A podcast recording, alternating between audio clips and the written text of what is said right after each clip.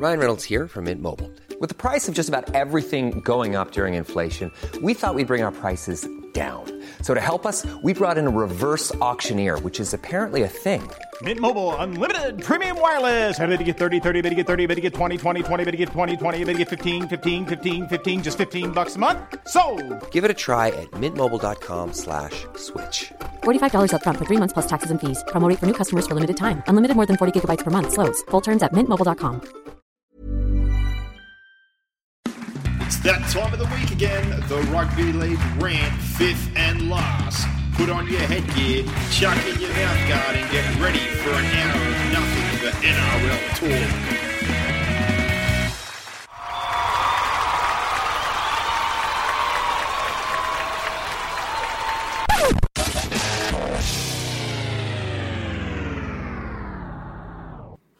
And we are back for another episode of the fifth and last NRL podcast. In Boxhead, we are officially a quarter of the way through the NRL season. Well, that went quick. It went quick, and I still have no idea about some teams. I think I've worked two teams out. I reckon the Dragons are good, and the Eels are bad. that's about oh. that's about as far as I've got at the moment. Bad at football. Bad at football. I'm with you, but I think I've worked out a couple of teams, and it would be the same. The Eels are bad at football, 100%. Quite in your own words there. I think that the Dragons are very good at rugby league team. They're a good team, in the words of Laurie Daley. And the other one I think I figured out of the Tigers because of their coach. Yeah. And I'm more than happy to wear it because my own comments, basically, the logic is completely wrong in my preseason uh, preview when I said I think they'll get the spoon on squad, uh, roster depth, all that kind of stuff. But with Ivan Cleary, I think anything could happen. And I said he was like the third best coach, in my opinion, in the NRL. Well, given that logic, I should have said that they're definitely not going to finish with a spoon. And I just think they're a tough football side. They play good football. They've got great goal line defense. They tick all the small boxes. And I think they're a top eight side. I'm I'll happy to say the that. worst team than the West Tigers. Who? Manly. Manly. There you go. there, there you go. and all these people out there, you get they it. bagged me. Yeah, but you all get itchy feet. It's just a little bit of fun. It's a nice bit of a jive out there. but- It's not. I'm serious. There I, you go. I predicted them, I predicted them as wooden spooners. Oh, I don't think and I don't hold back. I don't And think they're spooners. For a few weeks, well, they're they're second last now. The only team worse is Parramatta, and mind you, they're pretty bad. Ah, Manly- North Manly Queensland. better than Parra. Parramatta, North Manly Queensland. Are, Manly are sixty points better than Parramatta, or fifty, or whatever it was last time, and they they face off again this week. Oh yeah, Yeah, but the Cowboys are under them. They're, Cowboys they're are equal with the too. Bulldogs. They're equal with the Raiders. can the so- Cowboys make the eight?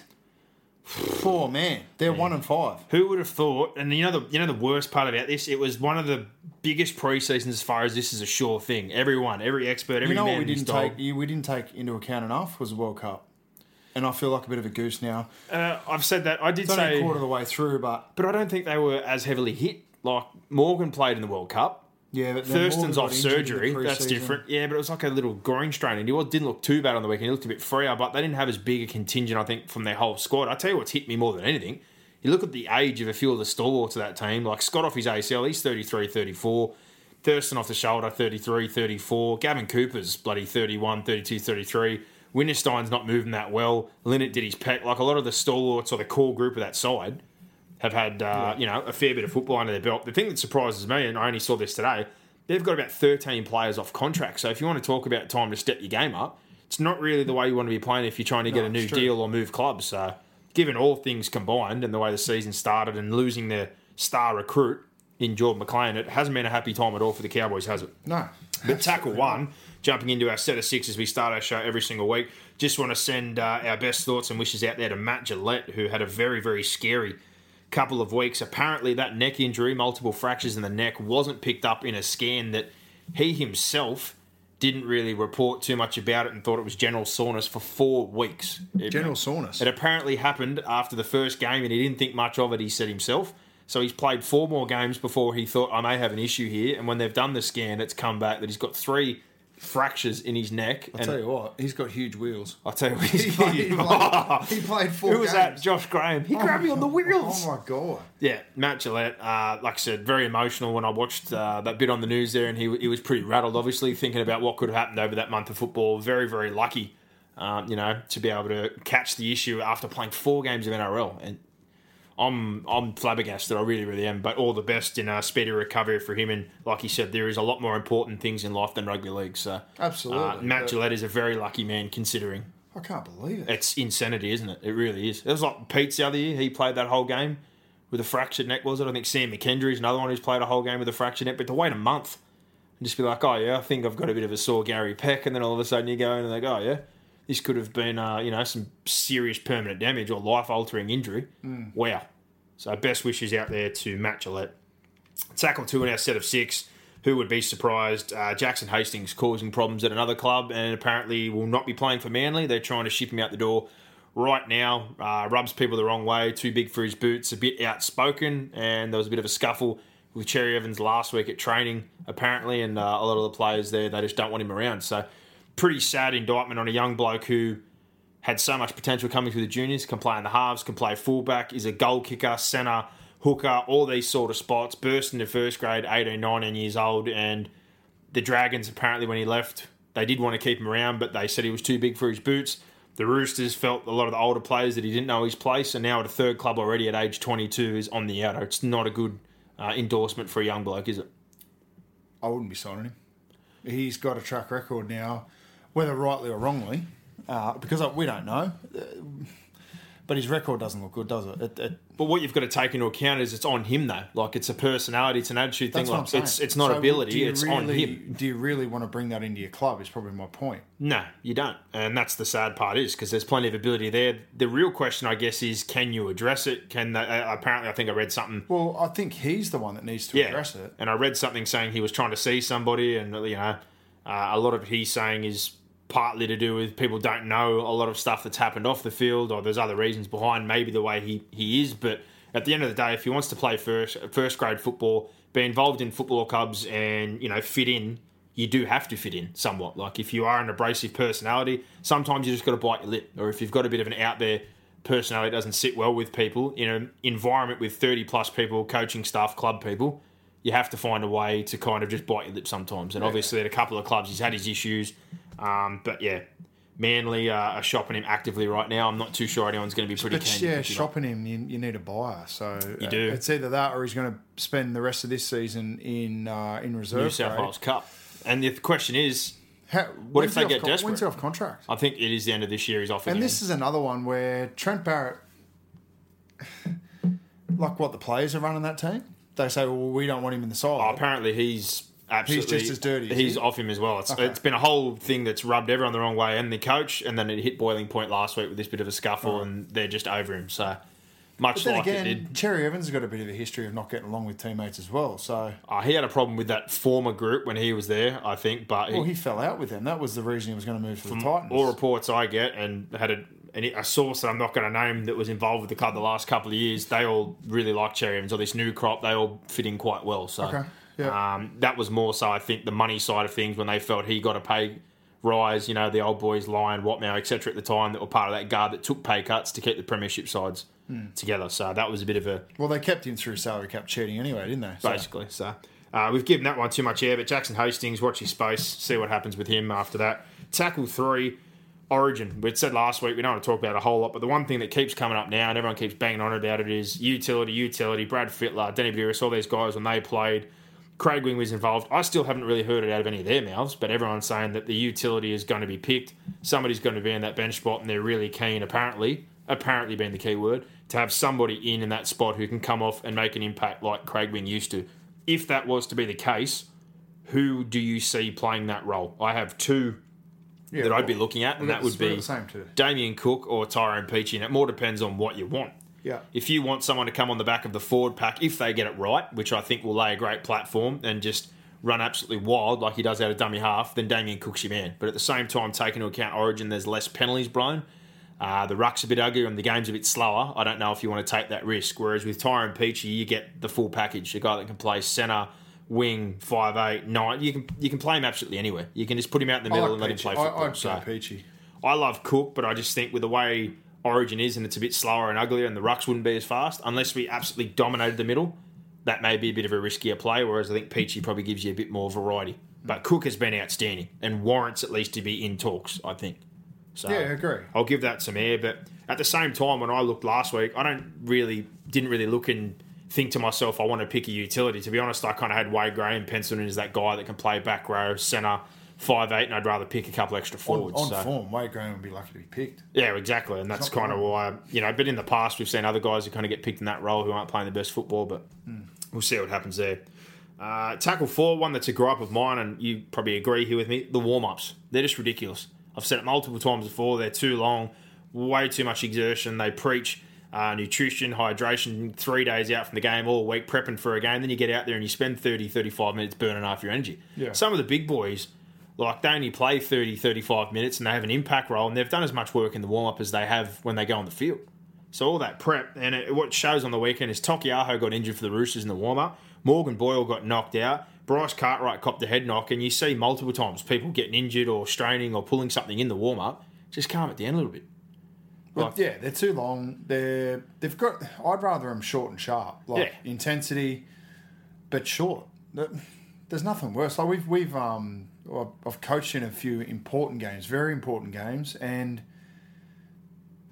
teams have left for their warm up 20 15, minutes, yeah. 15, 20 minutes before I'm going to leave for mine. Yeah. And I just think that's great. Like go and play your first half out on the practice field. Well, we the Harold Mats football we had this year in particular, hot weather. It is summertime basically. All those day games, just about every single team we played against went out 15, 20 minutes before we did. Yeah. And a lot of them you could see the effect on it early on, or you could see some bigger boys especially Yeah, who struggle. didn't enjoy the heat. And if you've got 15, 16 year old kids, or even if you've got the first graders, look at the example of the Manly Parra game.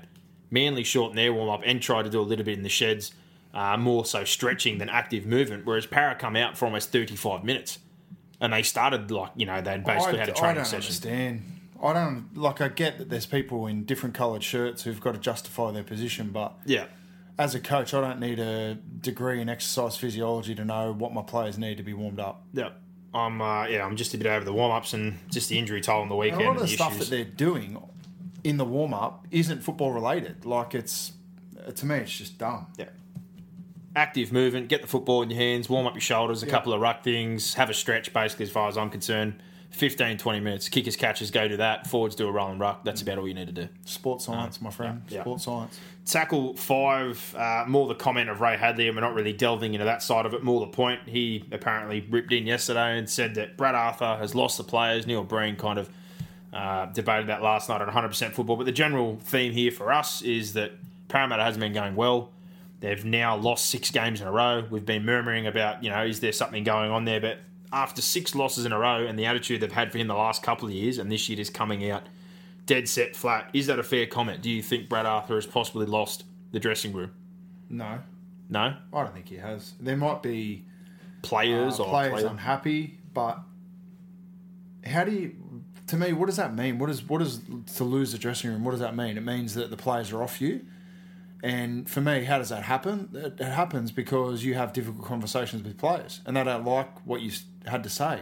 But it's not Brad Arthur's job to be liked, and particularly at the moment, losing six games, his job isn't to be liked. His job is to make the hard decisions and convey the information that the players need to know in order to improve their performance. And when you're and six, there's going to be some things that the players don't want to hear. Yeah. Um, so for me, if if he's lost the dressing room because he's delivering that information, then there's people at the club that need to move some players on.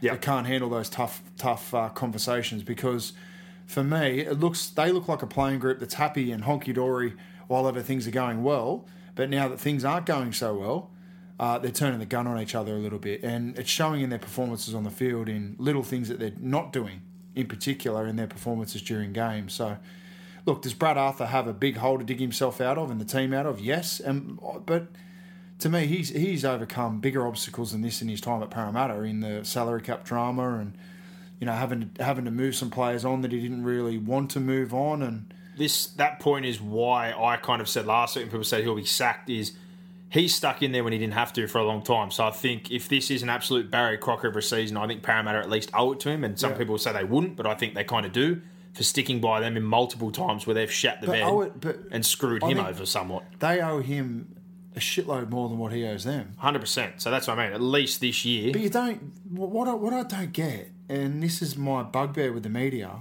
as a coach, as an aspiring coach, you don't become a bad coach in six weeks. no, you don't. So how was he, you know, one of the one of the you know the coach that was going to take Parramatta to their next title, Yeah, then all So of a sudden six he can't coach. he can't coach. Like you look at him at half time at Penrith in round one, they were smoking Penrith. Hmm. And in five and a half weeks, we're now talking about sacking him. Oh, it's just, it's an overreaction. I know it sells papers, and I know Parramatta fans aren't happy, but take it from someone who supports a team that sacked three or four clubs in the last six years. Every time you sack a coach, it basically you basically start put the, re- the reset button. How many coaches come in and win a comp in their first or second year? Not many. So, you know, it's all well and good to demand that you know things change, etc., etc. But just relax. Um, it's I'm certain that Brad Arthur didn't have 0 and 6 in his plans. Um, so, for me, some of the players need to take some ownership. Uh, and that was the part I was going to jump on to. I think the only thing he can probably put his hand up to is if you've recruited players, like you've brought a Moses in, and that's rubbed maybe Norman the wrong way, and there's reports they don't get along, and his hang on a patience minute, won't thin with him. it It's your responsibility, and I'm saying, yeah, for six months it did, but I mean a full preseason, everything they're doing now. But my thing is, the only little bit he has to take responsibility for, but he should get the chance to turn around, is if he's brought these guys in and it's caused a bit of disharmony, given what they've gone through in the past and he's stuck around, they owe it to him to let him put his hand up and say, yep, maybe I did make a mistake there. I want to move on one of these halves, or the the- people are bringing up Jarryd Hayne. The bloke's not even on the field. Still seeing things yesterday going, it's Jarryd Hayne, bad culture, rah, rah. He's not even playing. Like, I, I don't get it. And it's not even just players like that, it's attitude just from players in general. On the weekend, Bevan French had one run in that whole game. Um, you get Gutherson who comes back from an ACL, and I think he had the most energy of all the players on the field. Like, it's just, I think, I think it's more so the players after six games that have got the poor attitude. If there's infighting or issues between the player group, that's maybe on Arthur and the players to sit down and just have a big honesty session, and have it out. If you're going to do something like that, but given all the drama in the past, I don't think you can put it on him. I think the only thing you can put, and coaches do do that, you know it yourself. If you've brought in a couple of big personalities and it's kind of caused a stir between them, and that's translating to the field, you're big enough to put your hand up and say, I probably made a mistake there, but I think Paris should at least see it through to let him maybe make some changes if this year is a write off moving into next season. and he, okay, so they they sack him. Who takes over? Exactly. Who's out there? There's Michael Maguire. Just he's relax, Parramatta fans. Relax. he's just as probably intense a character as that. You've got Des Hasler. Well, yeah, that's what Neil Breen said last night. I think he's too intense. Going up, how you know, Neil? Like, I, I get, I get that you're a journo, and I get that you get information from players or officials or whoever, but you need to understand the people giving you that information have an axe to grind as well. yeah. But you've got, like I said, those So candidates. I'd just be very, very careful believing everything that you hear around this. yeah. To me, Brad Arthur seems like a, a straight shooter. Yep. A guy that probably could rub people up the wrong way. Um, but he seems like he's, he's pretty genuine and he's got integrity in what he's trying to do. I, I don't think he's a snake or he's, you know, he's got issues around, you know, honesty and communication and things like that. I think, if anything, he's probably com- communicating too much. Too, he's, he's probably too on of, of a bloke for that job. Because to me, it looks like there's players there that can't handle what they need to hear. I think it's more on the group, and if there is in problems, I don't think it's got Arthur written on it. I think he's maybe brought those players together, think thinking he could get them all to mesh together. But if there is a bit of tension, then it's his job to turn it around and or move players on if that is the case for next year. And that's what I'm getting at from everything he's dealt with. To me, he doesn't deserve to be sacked. He should get an opportunity to put his hand up and say, "Yep, I probably brought in too many guys." With a bit of ego, a bit too much personality, mm. I want a chance to turn it around. I think they owe it to him, and I wouldn't say that for very many coaches, but for what he's stuck by them through, the least I think they could do is stick by him for the rest of this season. Yeah. Um, and I think maybe in recruitment in the front row, he could probably put his hand up there as well and say he's made a bit of a furphy by thinking that Tim Mannah, Alvaro, etc., that we said last year we couldn't believe they got through for, are really struggling this year. And then you got Kane Evans. That's an area he's got to address big time because they have no go forward whatsoever. Uh, the last one I got here is obviously the season so far. We're a quarter of the way through, looking at the ladder, just things that have surprised us, teams that have disappointed us. Um, you know, I think just some thoughts generally after a quarter of the season is gone, and that team we just talked about. You, some people tipped the Parramatta Eels to win the competition. I didn't think they were going to win the comp. Said they would be, I think, fourth or fifth. I had them.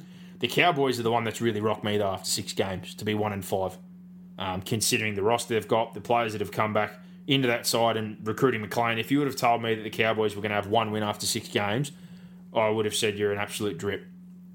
Absolutely. Yeah, ab- absolutely. The, the two at the bottom are the two that absolutely stand Yeah. out to me. And the Sharks also the, going with the through a bit. um, the only game the Cowboys won was round one, and that was a 50-50 game as well. Well, they could have lost that one very easily, yeah. Yes. And the Sharks, I know they're lower down. They've obviously had the injury problems last week, but I've said this multiple times before. the fact he won't settle on a spine and he kind of dug himself a hole by giving promises or telling players you'll play this position or that position. You know, and, and then I look this week. Hodkinson's out of the side where last week I thought he was one of their better players and set up a couple of their tries. Like I, just continuity in your spine in particular needs to stay. Yeah. Every single week, the Sharks keep chopping and changing until that stays stable. And I know they've had injuries with Moylan for a couple of weeks, Dugan for a couple of weeks. They're going to keep having problems if they just keep chopping and changing. Yeah. So that's one that you know I, I think could be fixed. The dogs, I think the effort's been there, but being down lower doesn't surprise me. Manly, I had outside. Raiders, I had outside. They're pretty much in a similar spot to what I would have expected. Newcastle to start the way they've done and win a couple of those close games. I think it's good for them and their fans to see them. I think they only had three wins in the two seasons prior. So any Newcastle fan that is uh, disappointed with any of the results against the Roosters or the Storm, I think you're crazy. Yeah, I've got four in that I predicted to be in. I've got four that I predicted to be out. So I've got Eels, Cowboys, Sharks, and Raiders on the out. Um, and I've got Rabbitohs, Roosters, Storm, and Dragons who are all in. Well, I have Dragons, Panthers, Storm, Roosters, and Broncos. Uh, the Broncos, I still can't work out. I don't know how their season's going to play out. Again, on the weekend, surprises with that. The one I've result. whiffed on, and I'll admit it, I, I whiffed on Penrith. Well, I didn't whiff on them. I just thought all that off-season drama was going to come to a head. I thought Anthony Griffin was going to be sacked. Yep. There was about a month there where they just it was it was a matter of uh, you know when, not if, Yeah. that he was going to be sacked. And I think the start of their season has saved that speculation. Um, they're, they've weathered injuries. They're playing great footy. So I've got that one wrong, completely wrong. For me, it wasn't it wasn't a player issue. It was a it was just the the off field stuff and you know the rumours that Gus was coaching and Anthony Griffin. And I've I've got sources very very close um, within the club, and you know obviously not going to say who or whatever, but that was they're saying that all that stuff was true. That Yep. you know there was a big confrontation in the trial game um, against the Bulldogs where Gus and Griffin had words, and you know with the coaching staff. But what people also need to understand is that for me, I, Gus and Griffin and the coaching staff would have been unhappy for that to get out. But if you think that that's something that doesn't go on in rugby league clubs in every team, Yeah, you're crazy. you're crazy. So, but for me, I, I just thought there was a lot of rumours going around. I, I bought into it, and it was foolish of me to buy into it, um, and I've got it wrong. So Penrith are playing great footy, and the off-field stuff has gone away for the time being, and um, there's no reason to believe that he's going to be punted or there's any dramas off the field. So. Well, I put my hand up as well. I did put them in my eight, but I also did make comment that if there was going to be issues early on, they had the talent to still make the finals, even with those. Or if they lost early, they needed to make a change quickly so they could maximise that squad because there is enough there. And particularly with Cleary missing three games, like Oh. Maloney stepped up big time. Huge. And the versatility we've talked about before in some of those guys that have come into the side, like Yo was back row last week, has the ability to play centre, could play lock at a pinch with his work rate if you want him to. Then you've got a guy like Harawira-Naera, who a lot of people have only seen him play first grade as a back rower. Yeah. Coming through the grades, he was playing five eight and fullback. Fullback, And then he finished up when his growth spurt happened playing centre and back row. Obviously more a back row now, but he's playing centre this week and did a job last Well, the week. two, third and fourth, a lot of people predicted to be the last and second last, the Warriors and the West Tigers. So That's the two I didn't, I- I didn't have either of them in my eight, but I didn't have either of them um, with the spoon. But I had one. I'm happy to admit it. I thought that the West Tigers would be a bottom four team, um, and I thought the Warriors would be a bottom four team. The But Warriors- the Warriors were one that we said we're not tipping them, we're not putting them in because every They time burn we us do, they year. burn us, and it still remains to be seen whether they'll make the eight this year. But we still brought up the Blake Green factor, Tohu Harris, those guys going over, and if things you know came to fruition, they could do anything. yeah, I've underrated the impact of Blake Green, who's the player that I've I will still stick by on my comment though that anyone who ever tips the Warriors to get the spoon, in my opinion, needs to give themselves an uppercut whoa MG did. because they're He needs to all give himself a well, triple. Plenty of people have said they would. They've always got a bulk amount of internationals. They've usually got a good crop of juniors. I know the twenties have struggled the last couple of years, and they're generally always unaffected by Origin. So for that fact alone, every year, if you don't think they could win five or six games and avoid the spoon, I think you're crazy. I really do. So Um, and yeah, obviously those two have been surprises. Storm and Roosters at three and three doesn't really surprise me, considering the changes in their rosters. And it's going to take time. So anyone banging the drum on that, those kind of fan bases, you need to calm down as well. But full credit to the Warriors and the West Tigers to be five and one, Panthers to be five and one, but the Dragons there at one. Had them in our eight, uh, both of us. I wasn't too sure, mainly from a depth point of view, how they'd go as far as the whole year. I definitely think they're a top eight side. Wasn't too sure about top four, but they've proved me massively wrong so far. Um, I, I still just worry about injuries, and I think it shows every week. Like I say, they use their bench to a minimum besides Armel. They don't give a lot of minutes to the other three guys. If they do get injuries, I do have genuine concern. So that's something that's yet to be seen, but they're starting 13. 1 to 13 is fantastic. It really is. There you go. Set of six done there. We'll move on to our power rankings. And at one, I don't think this is going to be any surprise. I've got the Dragons Me too. only undefeated team in the NRL, playing some outstanding football, Yeah. winning games a variety of ways. Number two, I have the Warriors. Even after that disappointing loss, I didn't think they were too bad. A couple of those injuries are maybe a little bit flat, but I'll leave them there. No, I've dropped them. Uh, I've got the Panthers at two. All right, I have the Panthers at three. Uh, impressed again on the weekend, but no offense to your Titan side. Uh, They're bad at the injury and the warm up. They're very sporadic week to week. You still can't defend in the middle, and you got bullied by a much bigger side. So it's nothing against Penrith, but I just think the first five weeks of the Warriors, I was pretty impressed, and uh, I thought Brisbane were very good on the weekend. So I'll, I'll leave them there.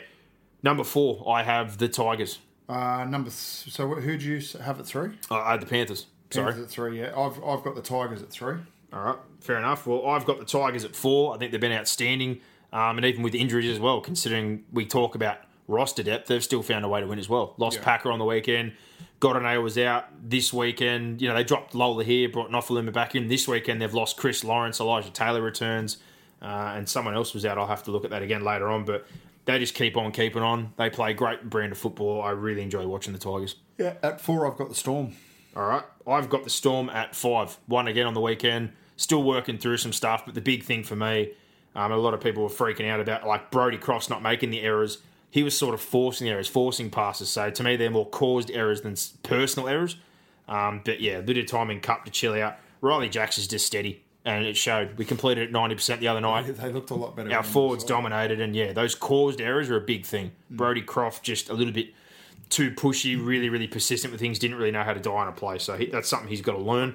Uh, who have you got at five? I've got the Warriors at five. Okay, you've dropped them a fair few. Yeah, pegs. well, I've dropped them. I think Penrith, Tigers, and Storm. I've put it put ahead of them after the weekend. They all won, and Well, I'm going to give them the benefit of the doubt until they play the Dragons this week, who I Yeah, right now. I, I, I don't think the Broncos are very good, and they lost to the Broncos. I, I know they, they won five before that. They probably the Raiders game the Warriors didn't deserve to win. They they got that late. So but for me, you can't take that off them. No, that was can't. that was a huge way to I'm win just- that game.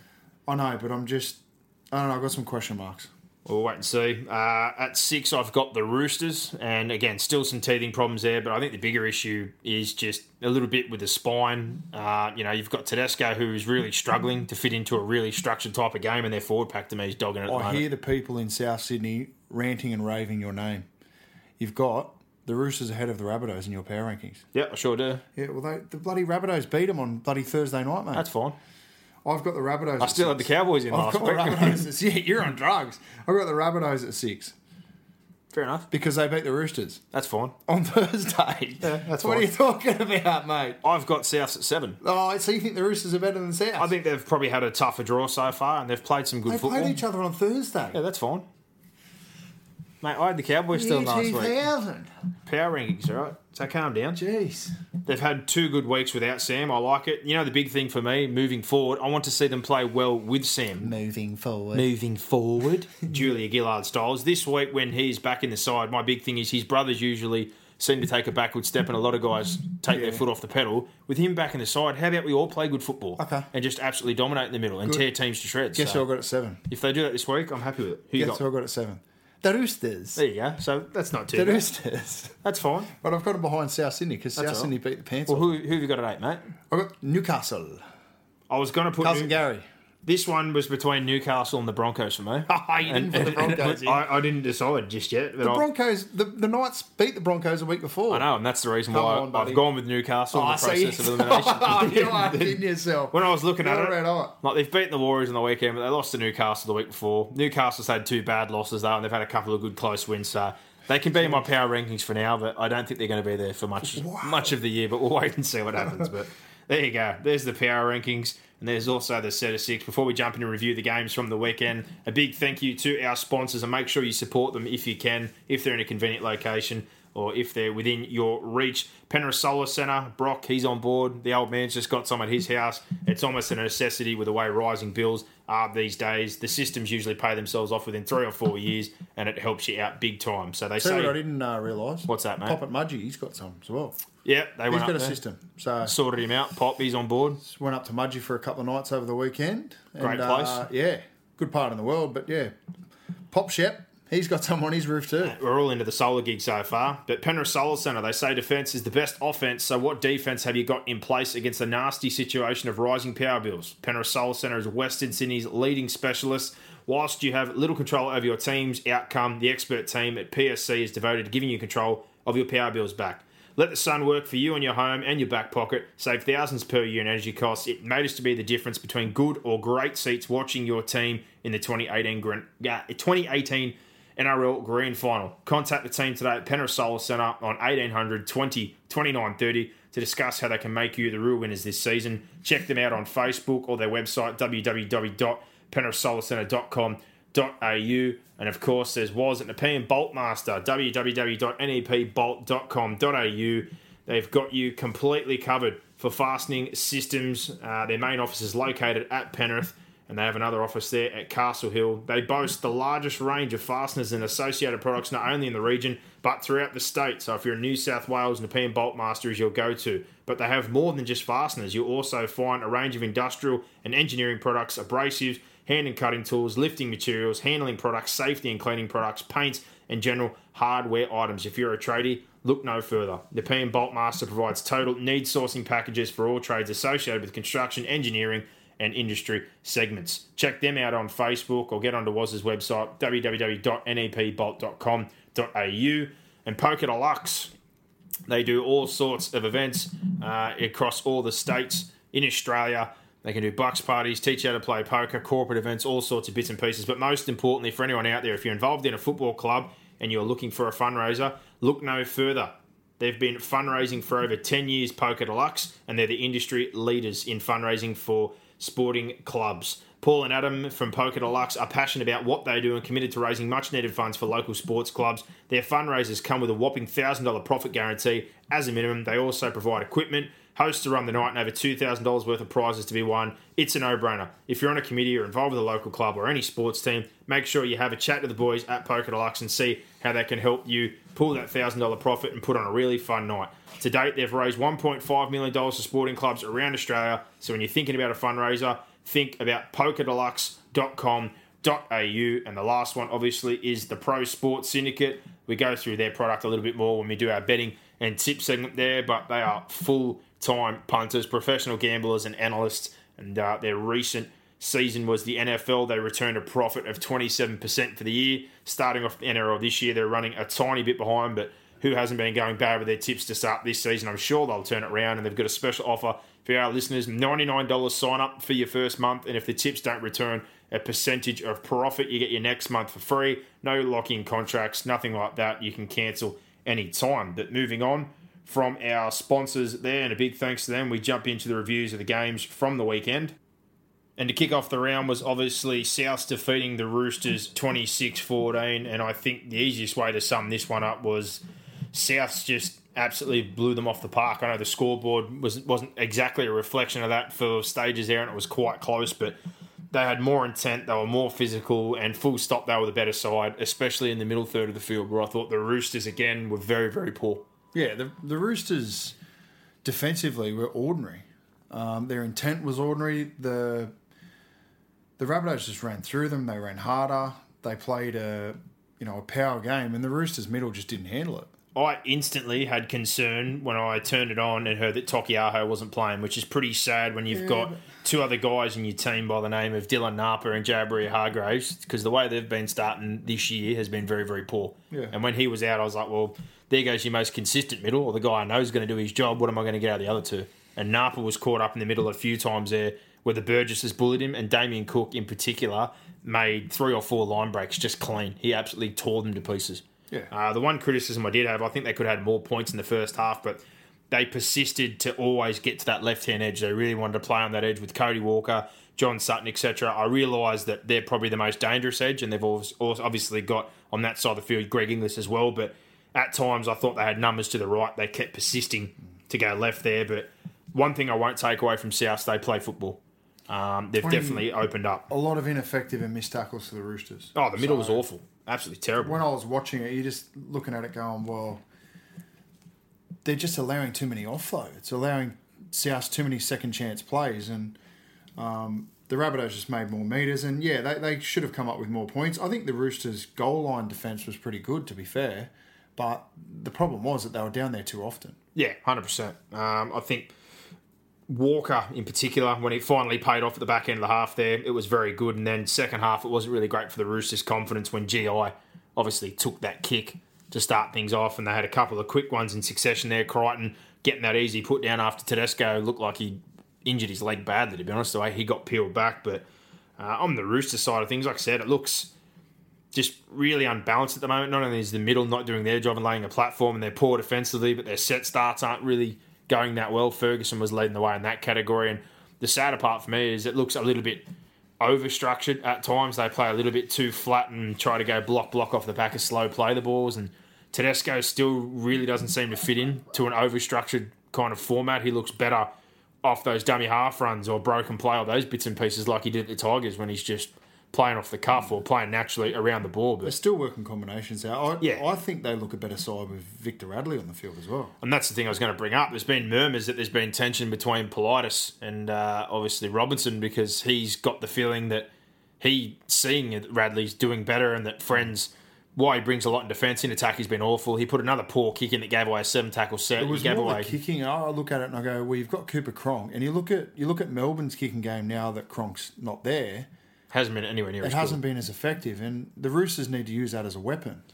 Yeah, but even in general, like he jumps He when should be doing every kick pretty much. when someone's set, he still jumps and takes it upon it himself. was something that was bugging both of us last year as well. he kept So, doing it. Yeah, he kept trying to put grabbers And, in and non-stop. look, it's it's a good thing to have to your game when you're a hooker, but, you don't need to kick seven times a game as a nine. If it's not needed, then you don't need to do it. no, not when Cronk's there. You just No. paid him a million dollars, let him kick. Correct. He got three tries That's last week out of his kicking Correct. game. And, um, the frustration also there for me was the three or four penalties at the back end. I'm sure he's trying hard to, you know, make use of his time on the field, but he gave away some critical penalties that weren't needed, which helped South get out when they were trying to get field position, get opportunities down that end of the field. And it just wasn't a good night all It around. wasn't. It wasn't. Uh, the two for me. It wasn't a good night for Luke Keary. It wasn't a good night for Jared Hargreaves. Well, I tell you, I think he what he started and made an error in the first set of six. Like my absolute bugbear, and I couldn't believe he's played him three weeks in a row, was Reece Robertson still being in the Yeah. side. And he's dropped him finally. Who who's who would come in for him? Well, they've lost two guys that are part of their top squad, which is the thing that hurts in this new system. Bernard Lewis, a 20s player who scored a bag of tries, did his ACL in the preseason, and then Tupou obviously tore his pec.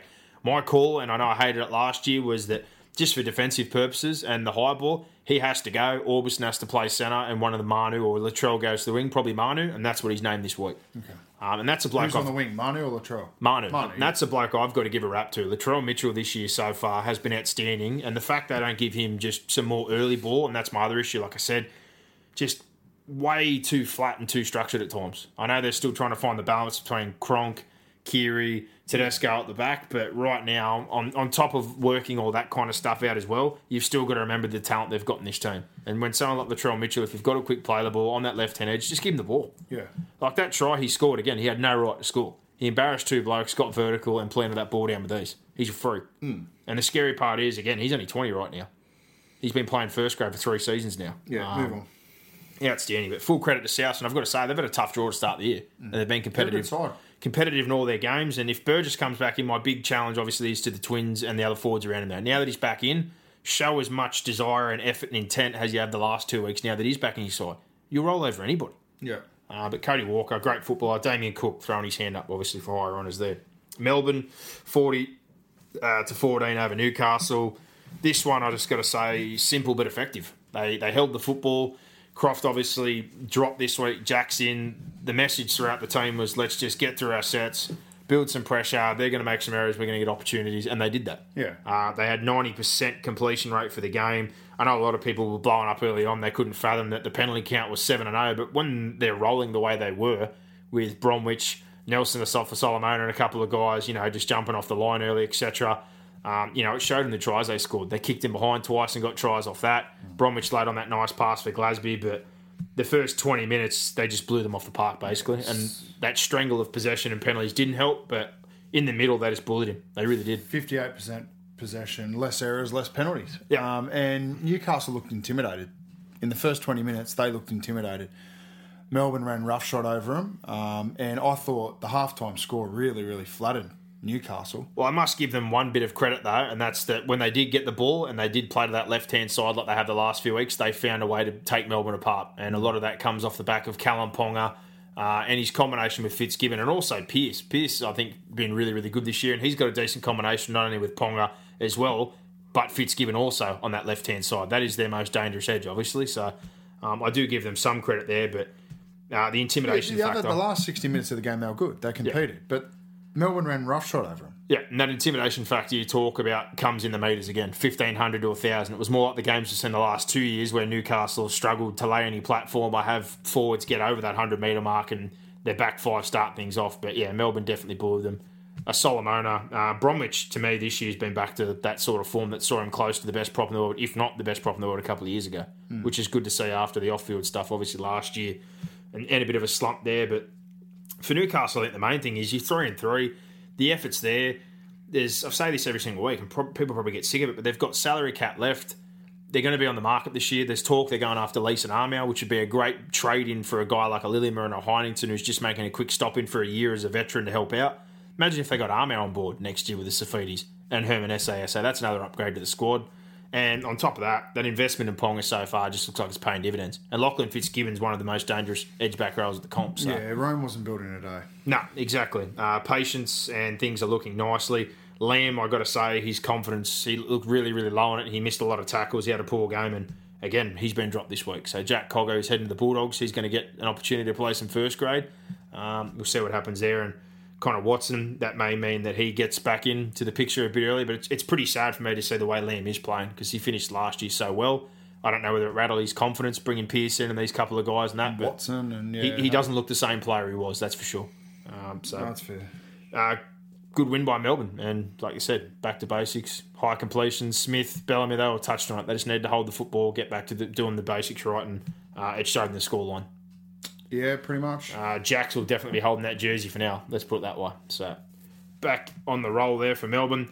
Dragons, Sharks, 40-20. Not the kind of scoreline you'd expect from this game. But the first half was all that I expected usual. Very physical game, very gritty, lots of confrontation, like Frizell and Fifita there early on, bumping heads, guys that played for New South Wales together. But um, it was a bit of a crazy first half too. The short kickoffs wreaked havoc. Seemed like every time one of those went up, uh, you know, they almost lost the football. McInnes getting sin binned, um, you know, and the Sharks kind of struggling on the back of that still with their offense. Their attack was still pretty ordinary. I thought Moylan had a pretty bad game. He got caught out the back defensively a couple of times, but it all kind of fell apart for the Sharks, didn't it? Uh, you know, the penalties and ill discipline gave Dragons opportunities to take penalty goals, and they've been one of the first to throw their hand up and take those points to stay in the game. I think they got three early on. Yeah. But Fifita, who I thought was running absolute roughshod, once he went off, uh, things didn't look too good. Gallen went off early, so you've lost a couple of players. They lost Graham in the second half. To be down three players of that ilk is definitely not going to help your cause. Hell no. No way in the world. No, they. I'm not. I'm not sure what it is with the Sharks. They're struggling to score points. That's definitely one um, area that they need to look at. But the Dragons just, I don't know. They they outclassed them. Um, they rolled down the field on them. Cronulla just missing something. Like, Moylan was horrendous in this game. Absolutely horrendous. Like made errors at key stages, threw the ball, um, you know, out to the edges when it wasn't on. Um, just made errors. I've, Shane Flanagan was on NRL 360 last night. And He said, "Look, the makeup of my side this week will be what it's going to be moving forward. I haven't really had the chance to put the side that I wanted to put in in their positions on the field yet this season. To me, that's a bit of a cop out.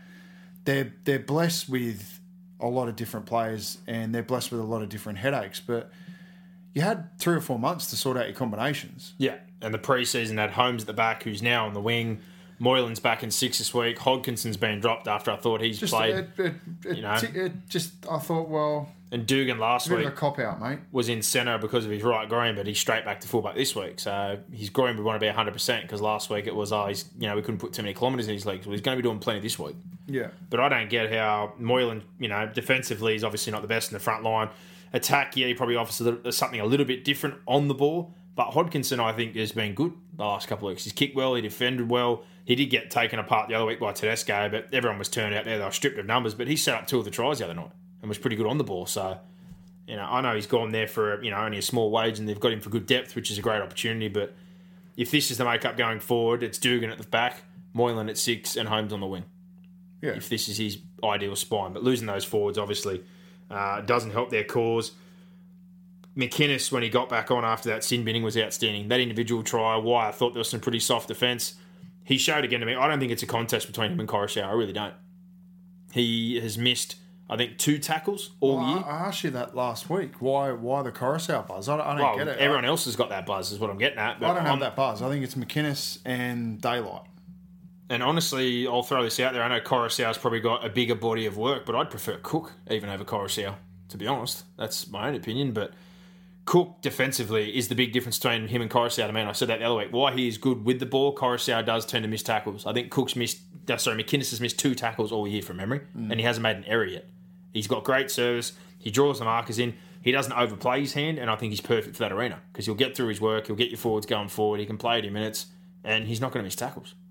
And one thing he does probably better than Peats is get over the ad line, bring his forwards onto the football, and draw the markers in. Peats last year was guilty of just dishing off the deck and probably being good defensively. But in attack, he offered us absolutely nothing, and the markers didn't have to be accountable for him. So, um, yeah, McInnes in this one. DeBellin again, Euan Aitken, all these guys just really threw their hat in the ring um, to show that they should be considered for Origin. Vorney again.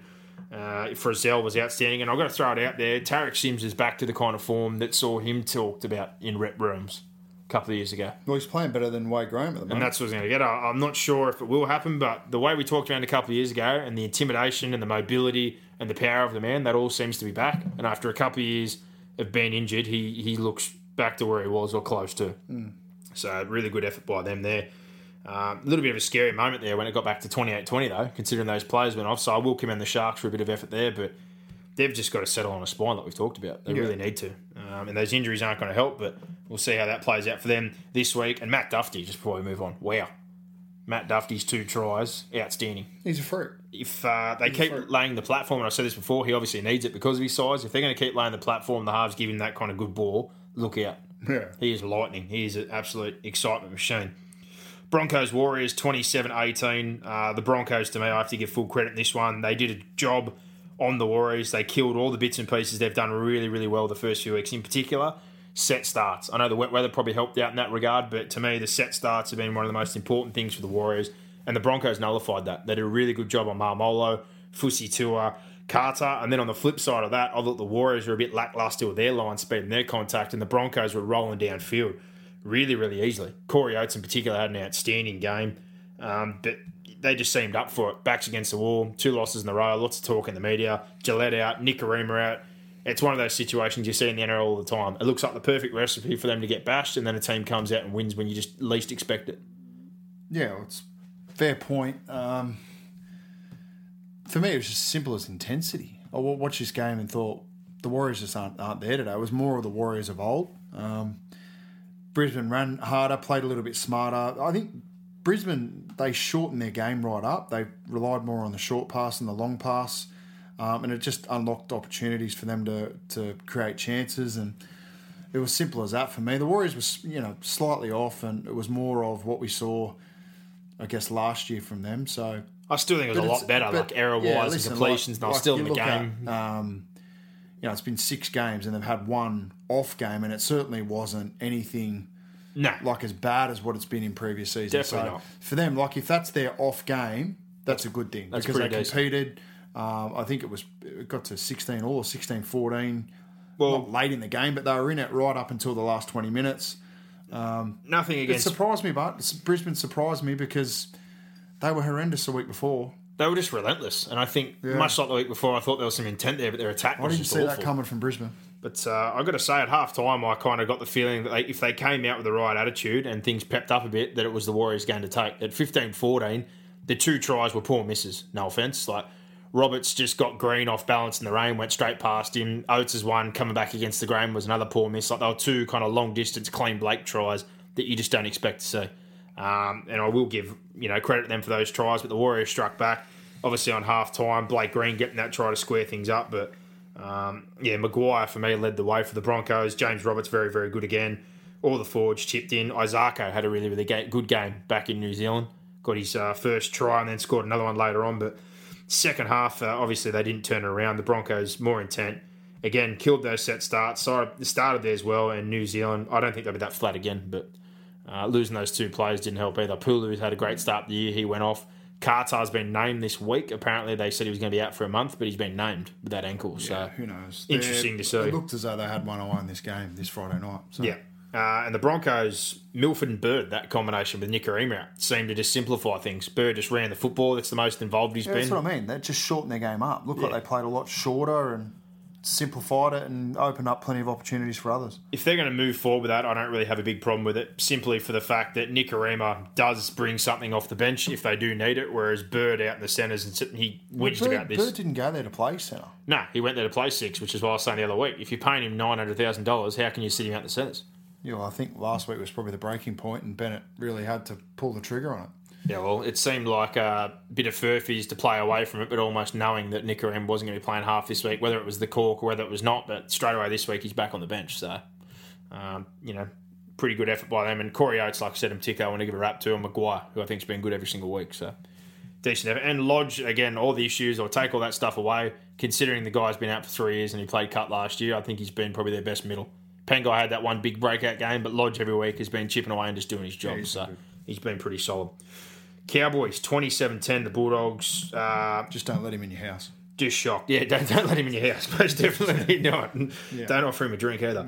But uh, Dogs 27-10, the first half just blew me away. I, I walked away. I watched the second half yesterday when I got home because I was just I was rattled watching that first half. I couldn't believe what I was watching. The intent from the Bulldogs, the amount of possession, and again, they were very simple and straightforward, and they have been under Dean Pay. They ran harder, they got quick play the pools, they bullied the Cowboys, and the Cowboys just look old and slow. And the most bothering thing for me, um, even after conceding all the penalty goals, the offloads, and getting torn to pieces, inside 20 is still the same shit that I've said the last few weeks. It just frustrated me.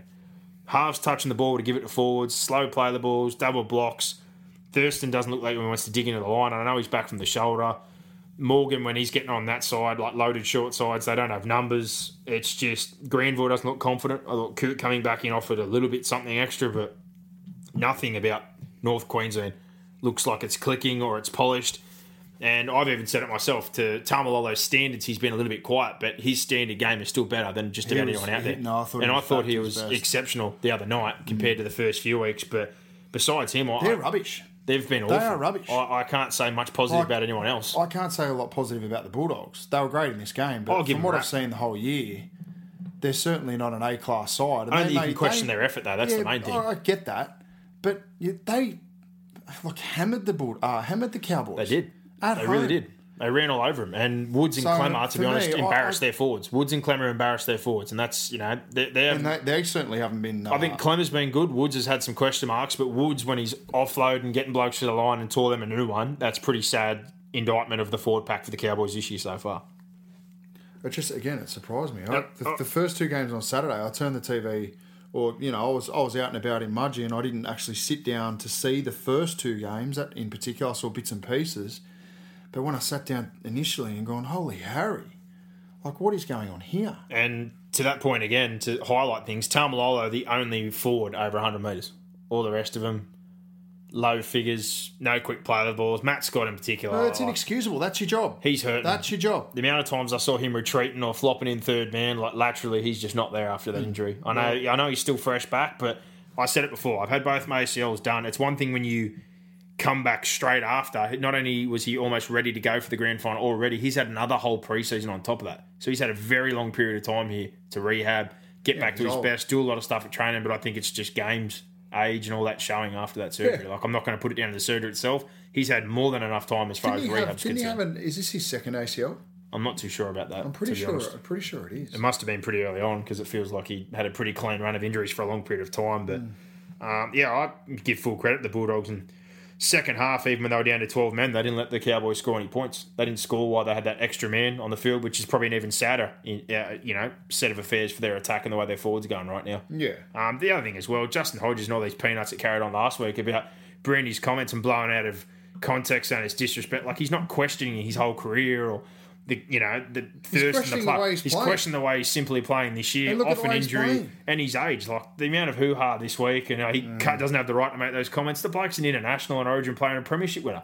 He's a great half. So if anyone can make comment, it's another half who's won a comp and played internationals and played state. Like I don't think anyone else is more qualified to comment on halves. Pretty sure. Brandy he's Alexander. So Pretty sure. and then on the weekend, it was more awkward watching that panel because they're sitting there together. He's had another Barry Crocker, and again, no one wants to touch on the subject, but almost just wanted Brandy to bring it up again. So, how did everyone think Thurston played? Like, I know other things have to happen around him, but he hasn't been good. And he's getting knocked over a lot more. And he probably doesn't have the confidence in the shoulder, and that's not going to come back instantly. But if this is his last season, I'm not going to be remembering him that way. So, for the way for them to blow things out and say it's disrespectful, and all that, it's, it's bullshit. They've paid to make Yeah, comment, they need to the make field, comment, and if- he's made yeah. comment. Yeah, that's If, it. he, if he's on the field, then he's as open to comment as anyone else. Exactly. No one's want to, untouchable. uh, you want to roll out the red carpet when he's playing well. You got to have the balls to call him out when he's not playing well. Yep, thousand percent. Uh, Fight Mariner, I keep bringing him up every week. I thought he was outstanding. Big fan, very big fan. Well, he's been their best forward this season. yeah, in buy, uh, he's been great all year. I think foreign. Marshall King, I said the other week as well, watching him in Cup, so solid. Does a great job. Elliott was good. Uh, all around, I thought the Bulldogs were pretty good. And even the two old dogs, the Morris brothers, they've been really, really good in yardage the first few weeks. But uh, contract year, apparently they're trying to offer themselves as a package deal, even at a, a cut rate. But if you go off the salary cap dramas you're hearing for the Bulldogs and what kind of money they've got left, that doesn't make any sense next year to try and fit everyone in. But um, absolute insanity. But Cowboys, one and five. Who would have picked that? No one, that's who. 67% completion compared to 87, 40 missed tackles. No energy, no intent. Raiders Eels, I don't even want to talk about this game, to be honest. Um, the Eels had enough ball and territory in the first half, in particular, to score points. They just never looked likely. They had more offloads, more busts. It's two set up. The middle's absolutely awful. They've got no quick play the balls, and probably the worst sign was that telegraph kick on the second play. Even though Moses saw that man drop back, he still followed through with it. But between him, There's no fluency in And Norman positions. there's absolutely nothing cooking. Uh, I thought Gutherson tried his ass off. Considering he was the best player on the field. He was brilliant. And yeah, Sorry, oh, best player on the field for Parramatta. you know what I've got to throw out there though, and I will defend Moses to an extent, as much as people don't Moses like him, and I wasn't a big fan of him. The effort's there. I think He Norman hasn't had a lot of effort. I, I think there's a lot of forwards that aren't showing any effort. Yep. Tim Mannah, we knock him sometimes. You can't question his effort. It's there. Um, you know, there's, there's a couple of guys that are, are all heart right now, but for the majority of that side, they need to have a good hard look in the mirror. And a bloke like Kane Evans, who took a decent pay packet to go over there, walking around the other day, and Bevan French did not have a touch until about the 75th minute. I'm going to give Canberra a rap. Defensive, they've been a lot better the last two weeks. In attack, I thought they could have scored more points. I thought they should have put this one to bed. Um, and full credit to Ricky Stuart and the way he's addressed things the last two weeks. They've simplified their game. Sezer is finally in control. Even Austin basically admitted the other night that they've handed the reins there. He's doing all the kicking, which is the right thing. Mm. Rapana Leilua, back to best form. Leilua in particular. Rapana never really went off the boil. I think Tapine's been great. The bench forwards, even Boyd in that coming off the bench, did a better job making an impact. Paulo's been better. Um, and yeah, Austin comes back in, simplifies things, runs the football, looks great. Papalii cops the criticism on the chin, looked a bit thinner after a few weeks in reserve grade and probably working hard in the gym. One of the best players on the field the other night. So just from an attitude point of view, from the defensive uh, intent, which wasn't there the first three or four weeks, I have to commend Canberra. They were great. They really were.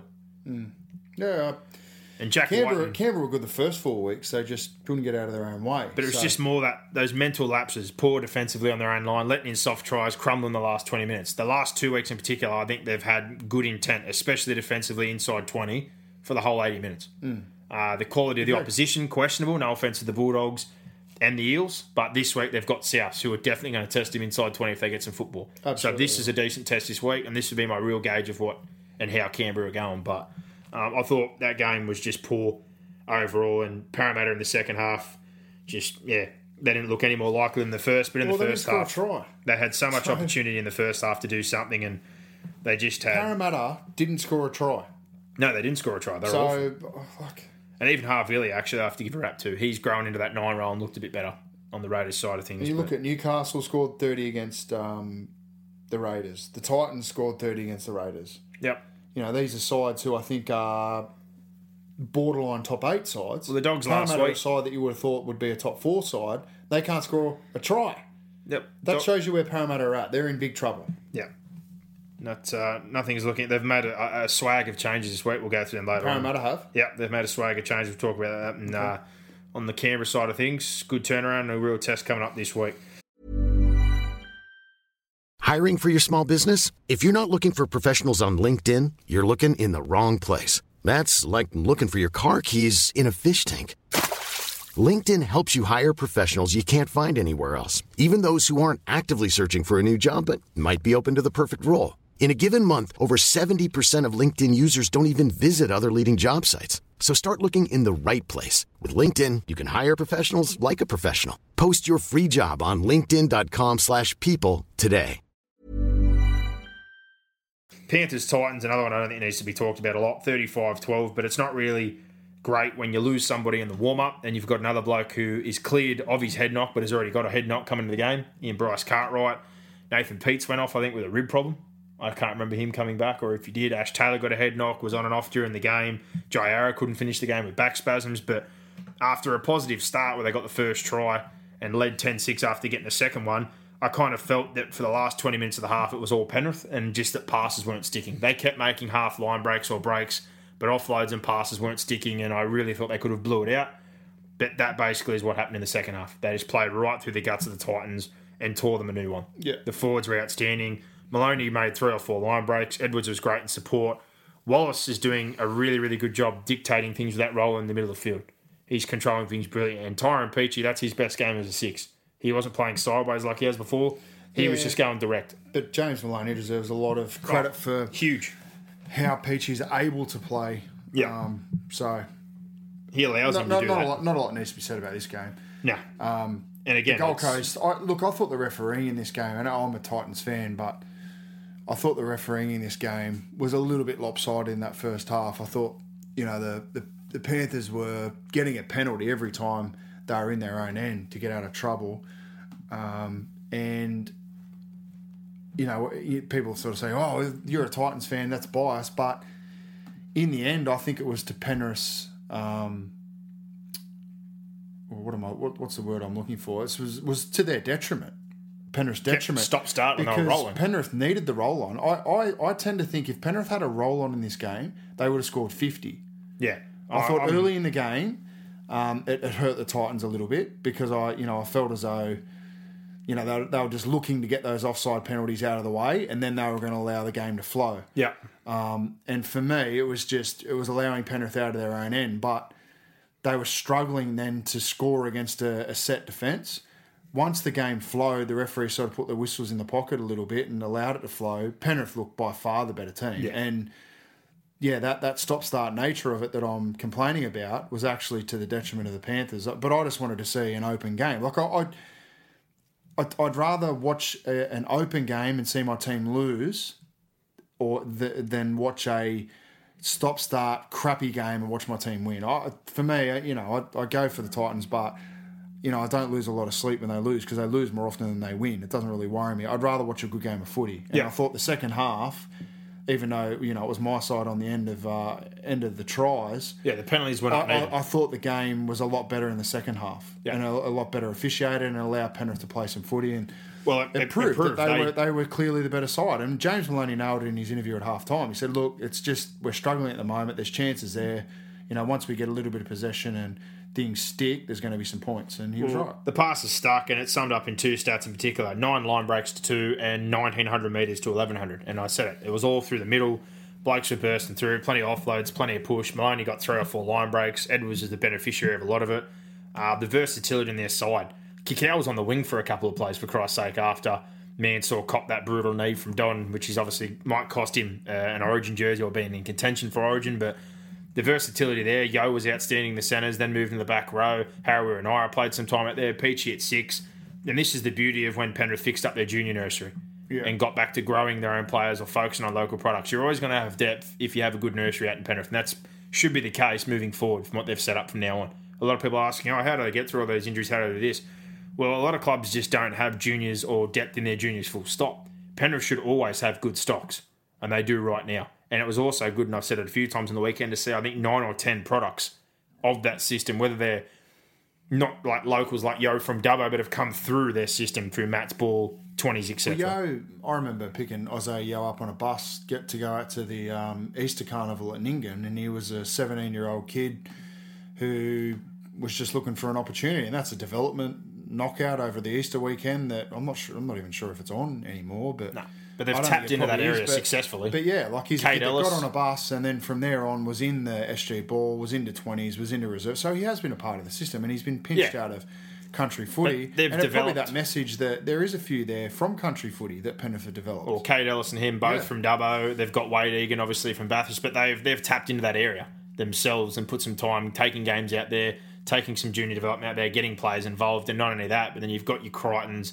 your Moses Leota, these guys that are local juniors, uh, Campbell Gillard, Windsor Wolves, etc. So there was nine or ten guys that have come through the junior system that played on the weekend, which is another thing that helps your salary cap and allows you to go out and get these players like your James Maloney's and that, which is great for Penrith. And that's that's the answer to everyone out there saying how do they keep just rolling the way they are right now? They've got their junior crop built up nicely, and when you've got those players there and they're all uh, multi-skilled, good football players, well coached and brought through the system, you can patch up those holes nicely.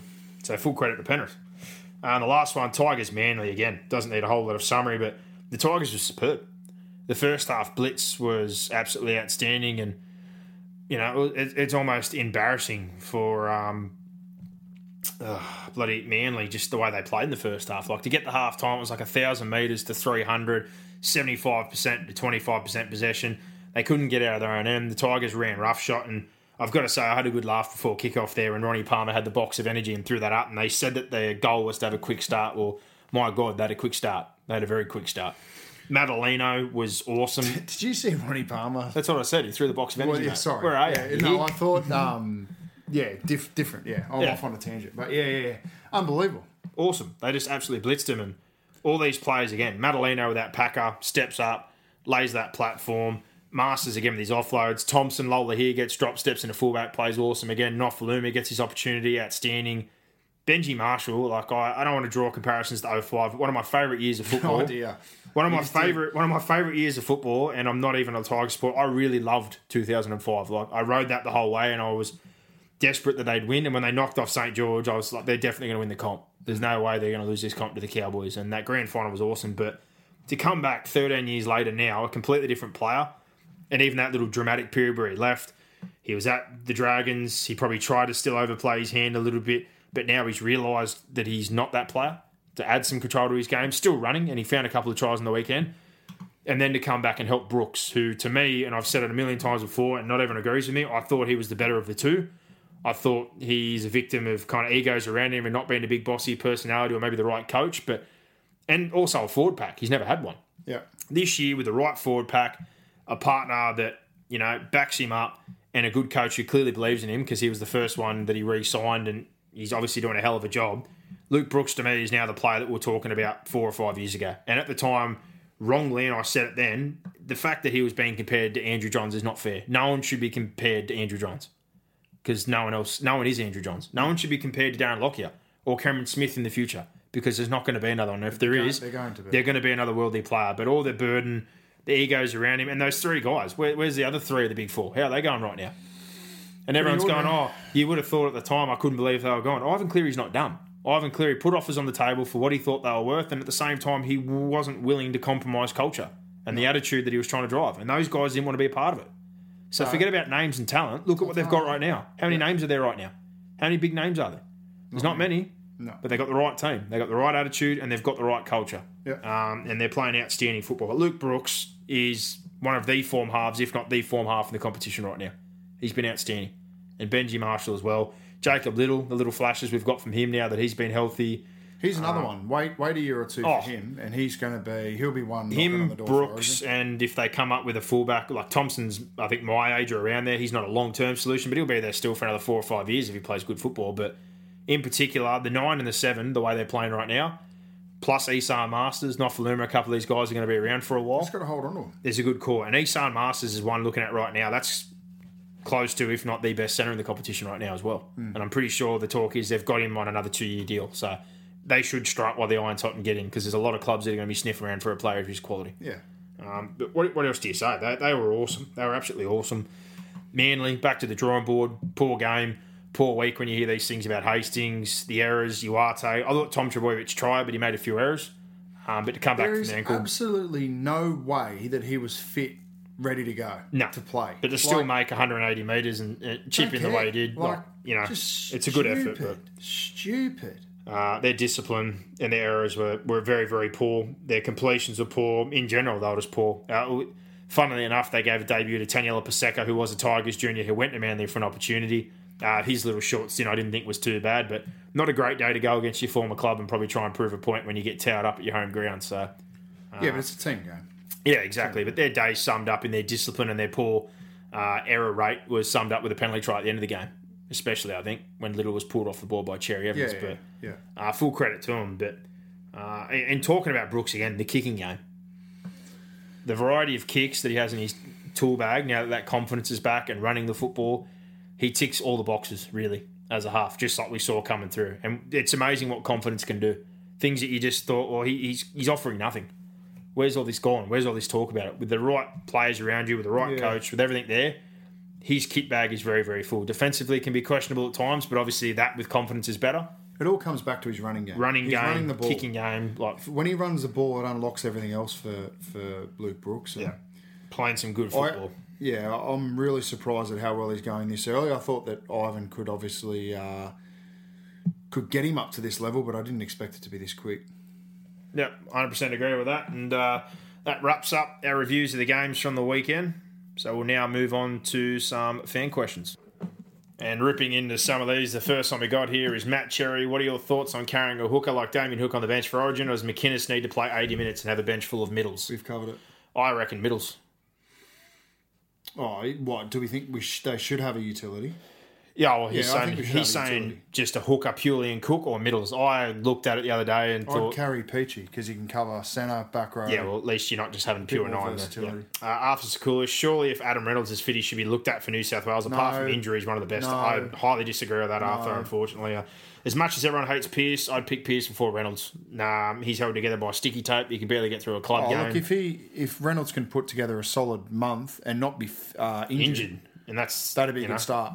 David Hooper says thoughts on Origin bolters for both sides. Well, on the Queensland side, I would, wouldn't have said he was a bolter the first few weeks, but not the way he's played so far. I reckon Kalyn Ponga makes that team. Euan Aitken for me, he's probably a bolter. Yeah, I reckon on the New South Wales side, you can consider him a bolter, or if not, one of those guys we just spoke about. If a Cook or a Peachey gets that bench Sims, spot. yeah, Uh, Sims is probably one if they don't want to go with Graham as like a back row middle player. He can play both those roles. Uh, Addo Carr on a wing, possibly. I think he's a lock. But now that Mansour's out, I think that's, you know, you know, another one going to throw out there. I don't think it'll happen, but Latrell Mitchell's showing so far, maybe as a winger, not as a centre. why wouldn't they pick Latrell Mitchell? There's an option there to pick him on the wing. Would you pick Josh Dugan? No, I wouldn't. No, me either. I know I'd pick. I'd pick Latrell. And this is what I said last week when we talked about the uh, Australian coach picking that front row from New South Wales and picking Josh Dugan in centre. Like you know, I don't think Freddie gives a shit. I don't Freddie's think he does either. Team, so So I hope he does, but um, yeah, Latrell's another one I kind of look at and go, well, if he was in there, it wouldn't surprise me. It really wouldn't. Hmm. Uh, Daniel Green, I've noticed, boys, that there seems to be a trend among teams that when a centre goes down, it seems to be replaced with an edge forward rather than a specialist back. Do you think this is a pattern more down to the versatility of the modern forward or the value teams place on specialist centres? Well, there's not really specialist centres anymore.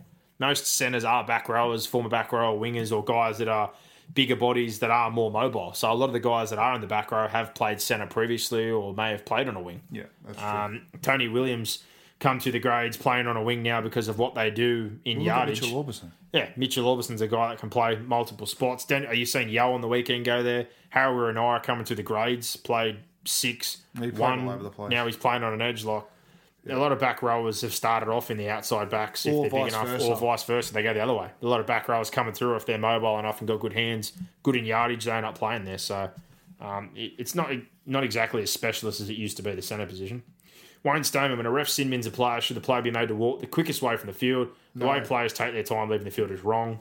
Well, Why they- not? It's, well, at the moment, that's the way the rules are. I don't have a problem with it. there's no timing on it. They can't push them off the field or force them to go. It's just the way it is. So uh, it's just one of those things. Just mate. let them tap. Yeah. Let them tap while Let he's on the go. field. Who cares? What does it matter if he's not in, impacting the play? Just tap. As soon as he's behind the line. Uh, Jack Package, chances of Norman going back to the Broncos, hearing he doesn't get along with either Arthur or Moses. Well, their infinite salary cap would need to expand even further Yeah, to fit him in. But the obvious one there that they're talking about was that trade deal for Paulo, which does make sense to me when you look at it uh, for position side of things compared to value. But Ricky Stuart is the one that signed Norman, and he was gone beforehand.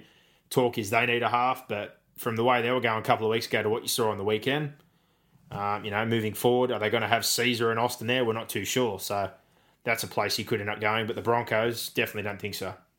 Justin Bryan, who do you think will do the best job as Kiwis coach out of the remaining candidates? Tuvey, Daley, or Maguire?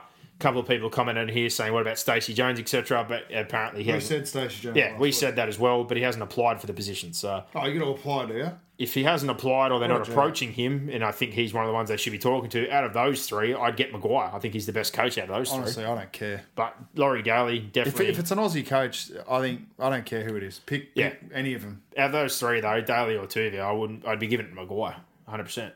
Uh, Josh Reed, what do you guys think about the a sin bin penalty for simulation, i.e., Billy Slater twice in the last few weeks blatantly diving? Well, he's not the only one who's done it this year. Tried to milk contact with somebody being offside.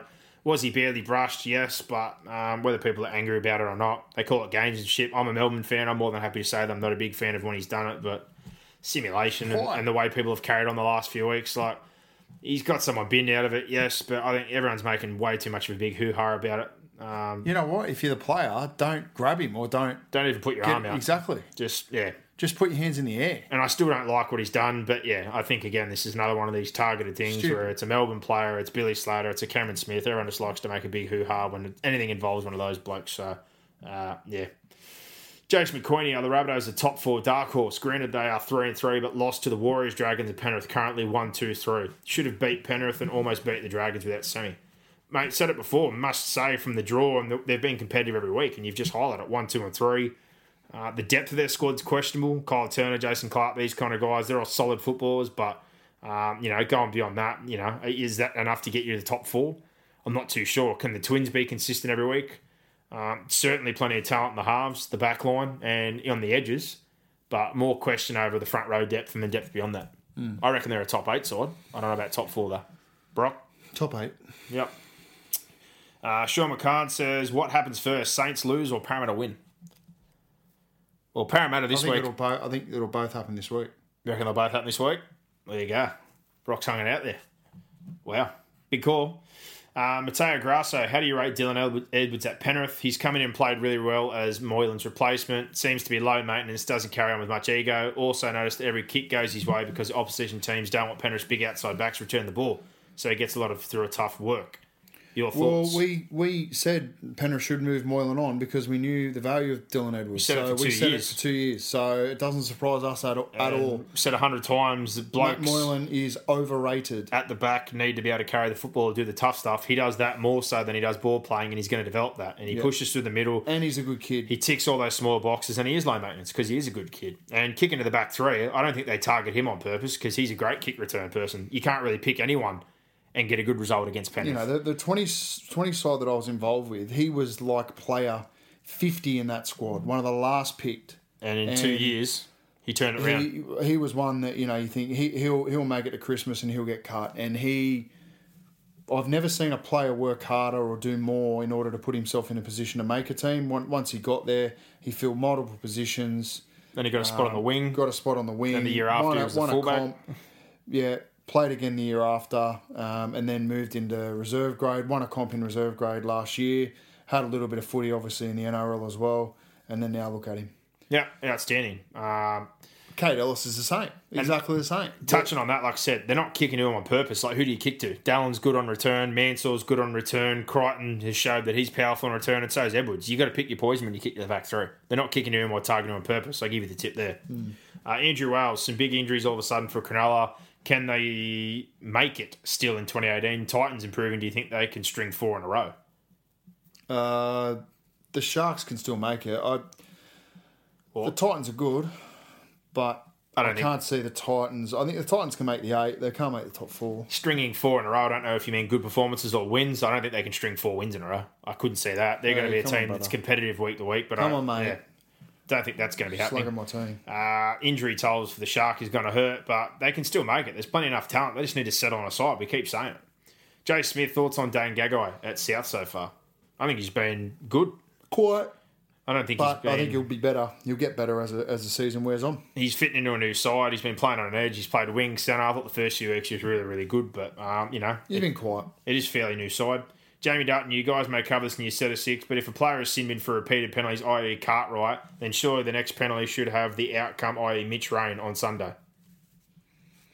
So you talk about getting people binned straight after a binning. Wall. There's no real process with it, is there? Like, this is why I keep bringing up the five minute sin bin because then maybe you will drop two players quickly in a row and punish a team for a short period of time where they may concede one or two very quickly. The 10 minute sin bin, they're getting away with right now, going bang, bang, bang, and giving that one bloke a walk. But yeah, then they'll concede two more after that anyway. It just goes back to the same rule. yeah. And I will say on the weekend that why I've backed the referees, there was two examples that I wasn't happy with. I messaged you on the Raiders game Yeah. It was 7 0 in the second half, and once that game seemed over at 18 2, They it was very convenient that there was four quick Happened penalties. Game as well. That rucks that I didn't think were that bad were blown to bin Bateman all of a sudden. Yeah. And then the Titans game, you're right. When Penrith were blowing that out, it was bang, bang, bang, three or four that were no different to any other in the Which ruck. annoyed me because, as I said Yeah. earlier, I thought Penrith got the rub early in the in the game. So, yeah.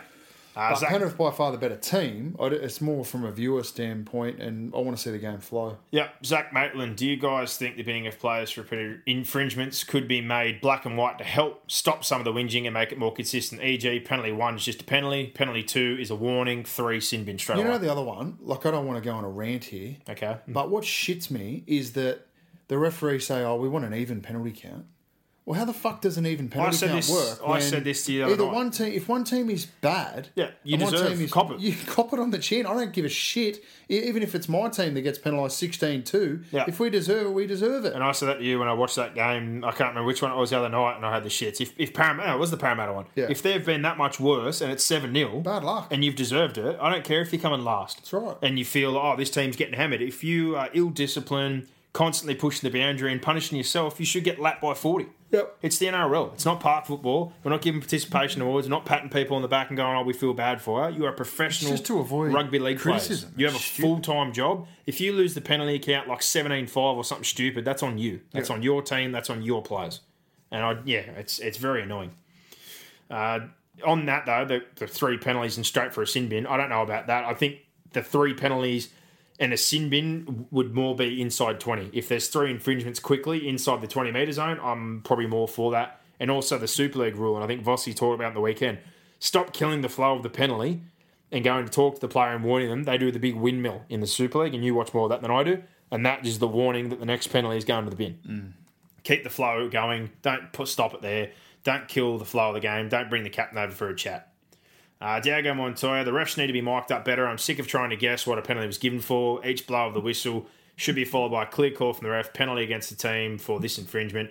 Doesn't have to stop everything like it does in the NFL, but something halfway between that, because at the moment, Oh, don't give them a mic. I don't want to hear yeah, anymore. I don't want to hear anymore. I'm, I'm Their yeah. job is to be invisible, not seen more. Yeah, 100% agree with that. David Spadara, it's unbelievable how many good attacking fullbacks there are. Who are your favourites to watch? Turbo, Teddy, RTS, Ponga, Dufty, Slater.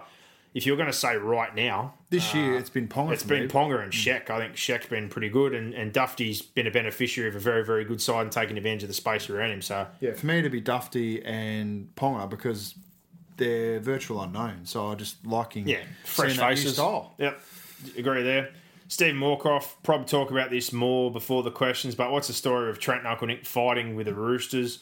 Uh, could this be the end of Trent as a coach? Well, Oh, you, you, want to fight with Uncle Nick? you don't want to get on the wrong side of Politis, but yeah, obviously Jake Friend's one of his favourite sons and a redemption story from what happened in the past. And Radley uh, apparently is, you know, one that Robinson's a much bigger fan of and he's been getting the biggest share of the minute. So if that's enough to make or break things, that's pretty petty on Nick's side of things. But who'd be surprised when you're a big wig and you've got money and you're running the club, you're the head honcho. That's right. If It's his- gonna- it's if his Tonka truck. If he's going to push that on to uh, Robinson, it's going to be his decision whether he wants to follow that or not. And I heard some things today where people were bringing up if that happened, would Jason Taylor get the job? And I laughed and thought, well, Jason Tedesco Taylor. wouldn't be too happy about that, would he? But um, yeah, it's it's pretty petty, but surely they can get over that. And you Maybe know, they could get like David said, Fartalogo as an assistant coach. Nick Politis, at the end of the day, it is his club, it is his decision. But if Radley's playing better and he's on a lot less money and you've locked him up for two or three years and matter. Just friends playing poor, player. then yeah, let your coach do his job. So, um, Stephen Good, is there a bus stop outside the fifth and last studios, boys? Asking for Ivan. Lol. Uh, there is. We got no problem with Ivan. We rap Ivan all the time. No, I think I think he's he's saying that we we like the uh, We like the Tigers. we like the Tigers. We do like the Tigers. We like the We like Ivan Cleary. We're big fans of Ivan We Cleary. are. Rightfully so. He's doing a hell of a job. Dre Strasburg, obviously the guys don't know everything that is going on, but as a coach, how would you guys handle things at Parramatta? Well, I think the big thing is not so much just the on-field thing. Like you can address that and have as many pep talks and whatever you want, but if there's issues within the group or there's ego between the halves and, bits and pieces like that, I'm just having a big honesty session. I want everybody in. I want everyone to be blunt, open, and honest. And you're all adults. I want people to clear the air. If there's any issues that need to be nutted out, in particular with the halves, I want it out in the air. Um, if there's egos there and bits and pieces, if I'm him and that's the case, like I said earlier, and people aren't getting along, I'm going to own it as a coach and I'm going to try and make moves if this year's basically a write off to try and right the wrongs for the next season. But the big one for me right now is the front row recruitment uh, has been poor.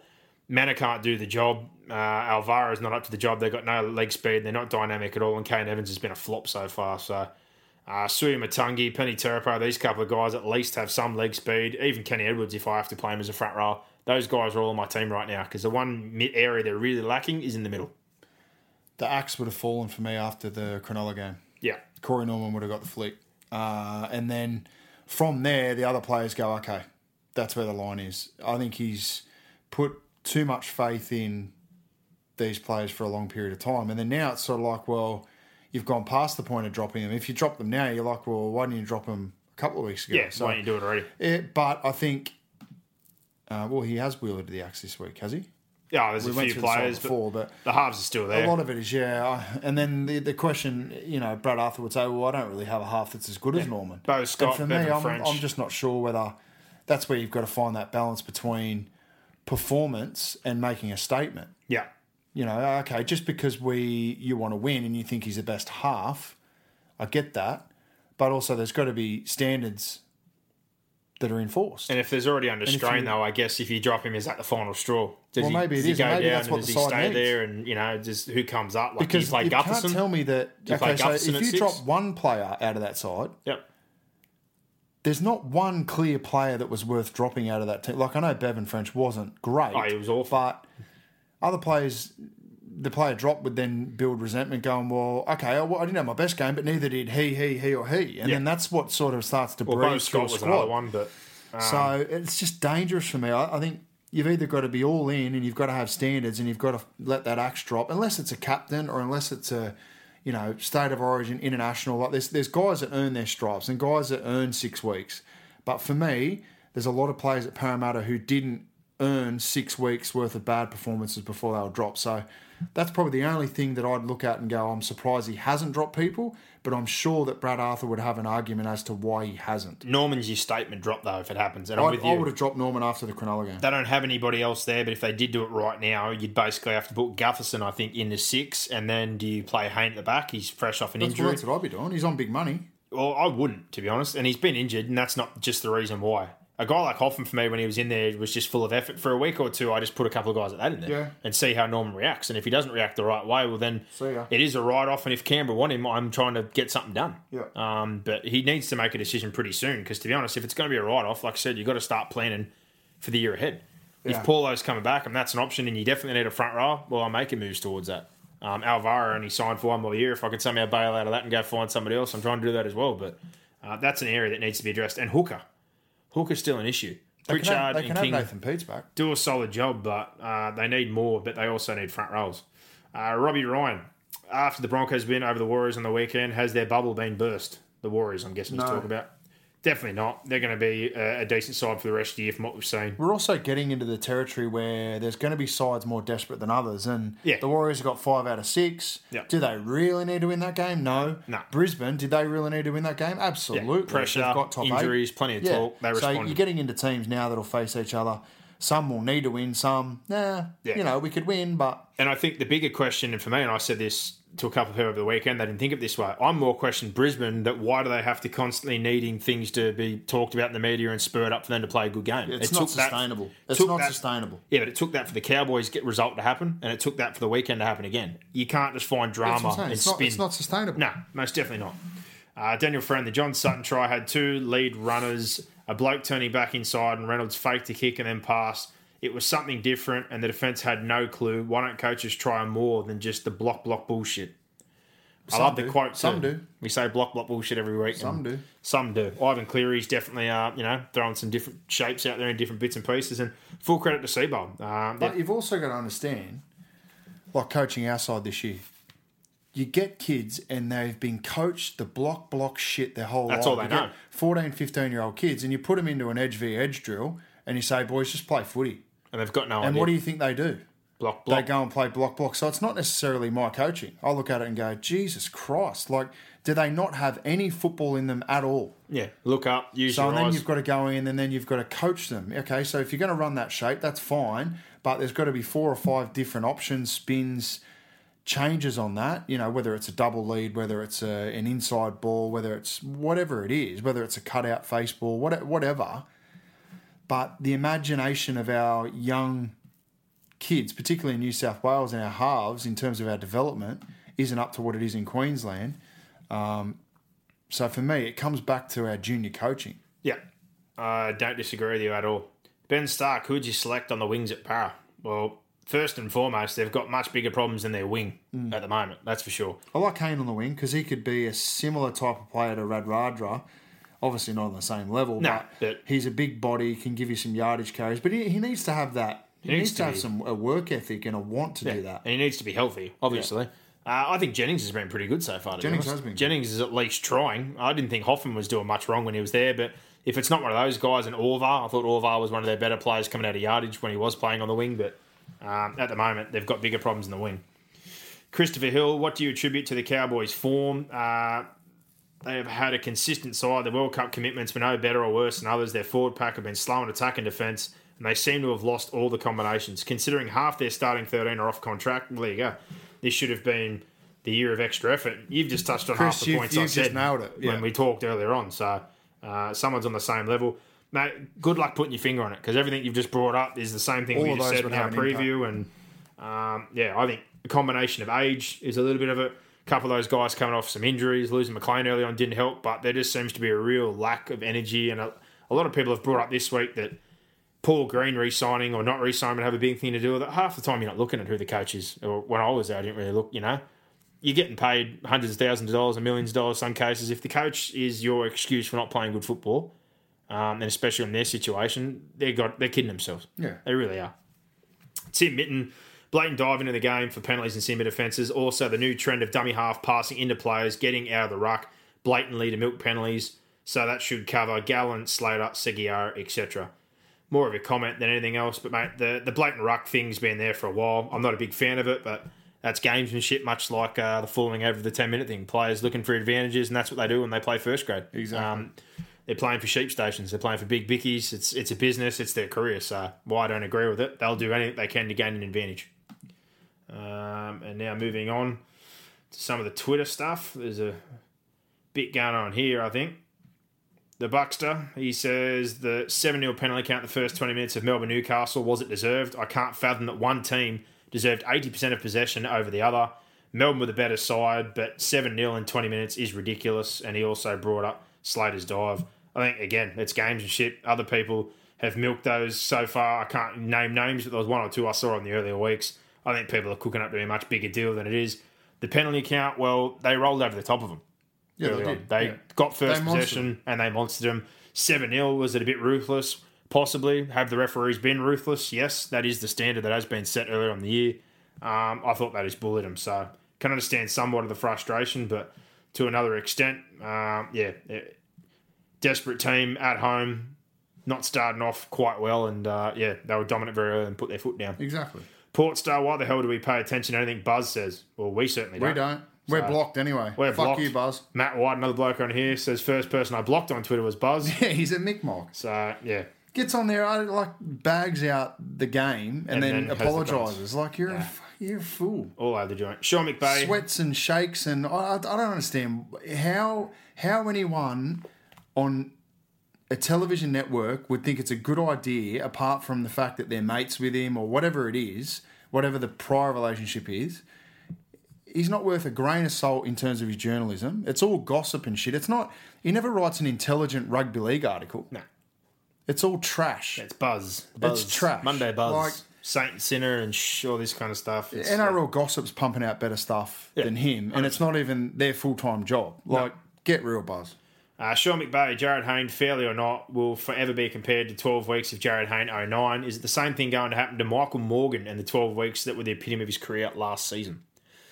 Well, I think the fact that he didn't win a Dally M medal and go on to those similar heights, and Hayne had already done that before and been a bit of a prodigy player, maybe not so much removed from it, but people are going to look back to that time, I guess, at stages in the next couple of years. If he never finds that form now, he's inherited that big million dollar tron- contract, I guess, from, say, you know, Jonathan Thurston. But Hayne had a little bit more prior to that, I guess, was more of a prodigy, more rep football, more of a superstar, I guess. So, yeah, he's never going to live that. And he's won two Dally M medals, so there is more expectation. But Yeah. um, you do make a fair point. I will give you that.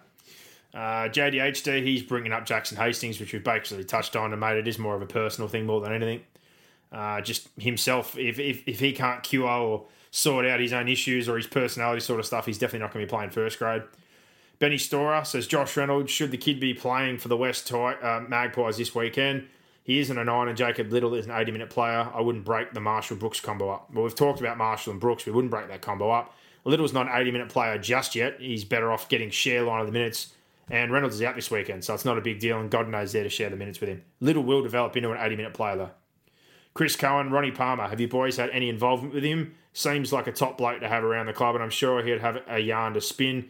He's been around long enough and been through plenty of clubs. I had a little bit to do with him at Penrith. Um, the year I was with 20s and he was with first grade, but um, yeah, not not a great deal, no. No, I haven't had a lot But seems him, like but- a cracker. He's a cracker fella. You don't stay around for 20, 30 years like he has with the Roosters, New South Wales, Australia, Parramatta, now the Tigers and Penrith if you're not doing a good job or if you're not well liked. Clearly, he's well liked.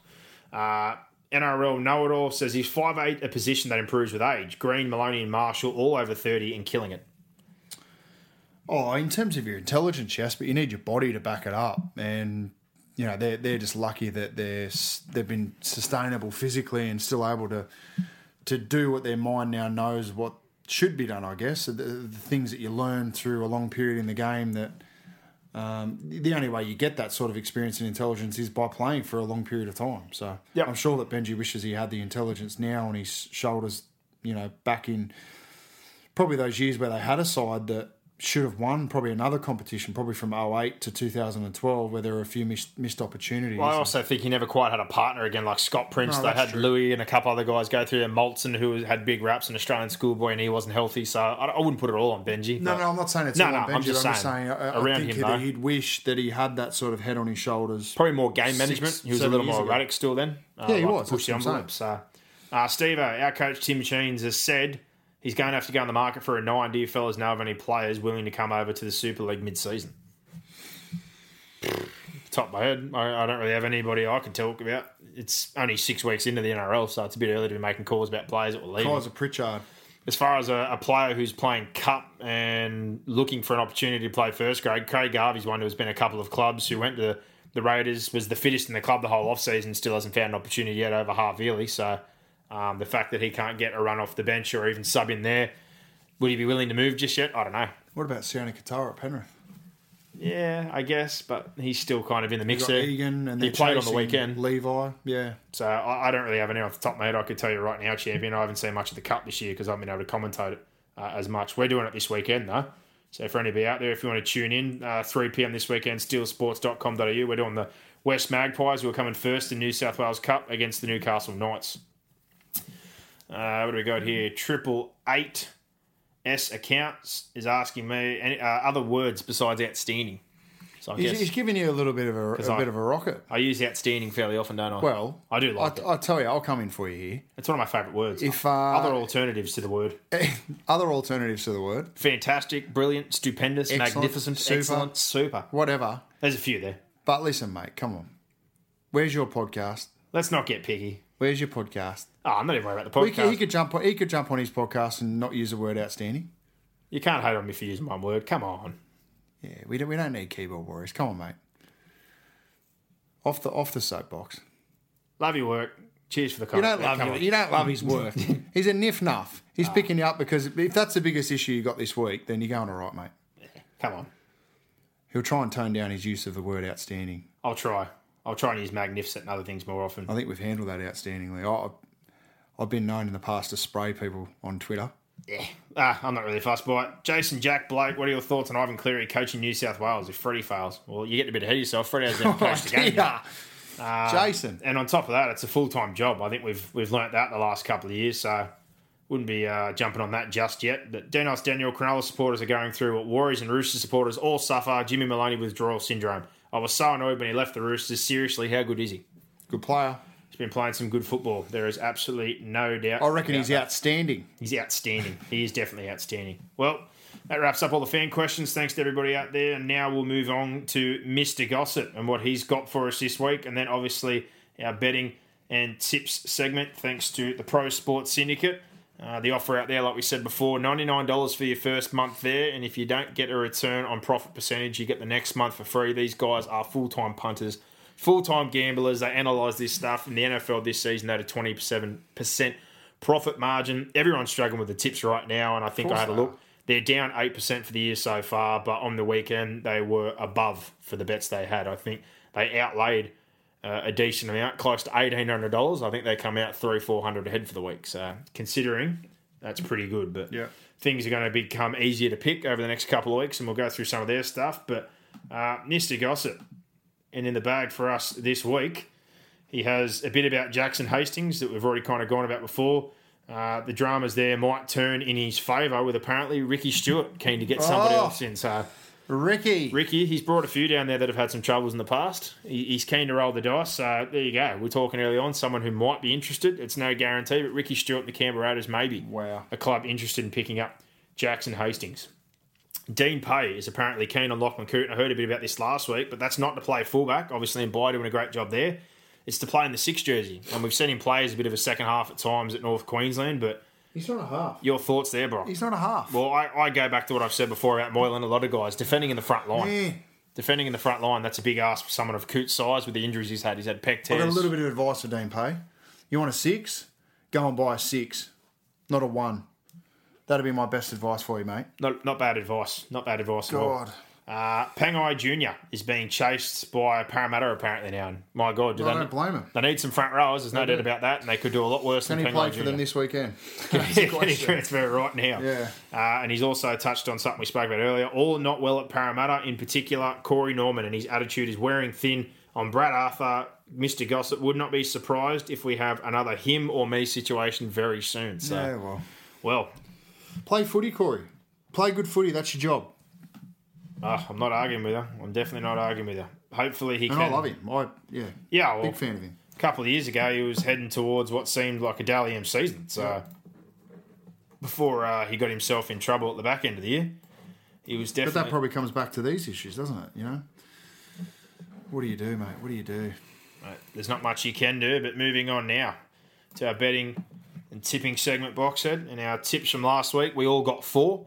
Uh, I'm on 29 now. You're on 26, and Mr. Gossip he's on 21. He hasn't had a crash shot start of the year. No, he's He's tipped the Eels almost every week. he's living under a rock. He keeps going back for the Eels, doesn't he? But this is a big thanks to the Pro Sports Syndicate. We have to give them a thank you also on the fact that they took up our charity account. We bring that up every single week. We're two from six so far, and it has been pretty hard to pick a winner, but the two wins we have got were quite decent. So Yeah. I think we've got about okay. 200, 250 in the kitty so far. So not too bad. But uh, the Pro Sports Syndicate, like we said before, special offer for our fans $99 for your first month. If you don't get a percentage of profit on your return, you get your next month free. No locking contracts, cancel any time. And uh, having a look, some of the bets they took on the weekend and that they got some wins up on North Queensland and Canterbury. Uh, they took the handicap that for the full game line. That's an outlay of two hundred dollars that they put on that one at $1.91, 182 back in your back pocket. Uh, again, the handicap they took the line in the Manly Tigers game to Centrebet. Come up again there with another win of a hundred dollar outlay, ninety five dollars profit on top of that. In total, though, I think I looked here. They had a couple of bigger stakes on bets, which got them ahead for a total of about 18 bets. I think they only won eight, but a couple of the ones they outlaid heavier on, they won. So $300 in the first half line in the North Queensland uh, versus Dogs game. That brought them a nice profit of almost $300. There So you go. This week they got ahead a couple of hundred dollars, which brought their season total close up to about minus 8%. But it has been a rough start to the year. And no doubt, again, these blokes do this for a living. So if you bet hundred dollars, you got ninety two back. they're not just trying to sell a product here. These guys actually live off this. So let me tell you, they will be trying to turn it around. And if they're making a living off it, they're doing pretty well. Yeah. So Matty and the boys at the Pro Sports Syndicate, we appreciate your support and especially, like we said, for the charity account side of things. But jumping into the tips, the first game is the Dogs versus the Roosters this week. Uh, looking at the lineups with that one, obviously some of the changes there on the Rooster side of things. Finally, Reese Robinson has been pushed out of the side and uh, you've got Aubusson going into the centres there. Joseph Manu is on the wing. Uh, Hargreaves is on the bench, and Ted Tetevano is starting. Frank Paul is in on the bench for his first start after coming back from England. And in the extended bench, Taukeiaho has been named in 19. So after what looked grimmed, maybe he might be playing this week. But 100% that had to happen that Reese Robinson had to be out of the team. That had to happen. on the Bulldogs side of thing, no changes and no surprise. They won last week. So Yeah. in this one, it's been week on, week off for the Roosters. I'm going to give them uh, the benefit of the doubt in that situation. I'm going to tip them, but Roosters, the they're, way the a bit- they're a Bulldogs they are, but the way the Bulldogs have been playing, if they bring that effort and that energy again, it wouldn't surprise Well, they me. will.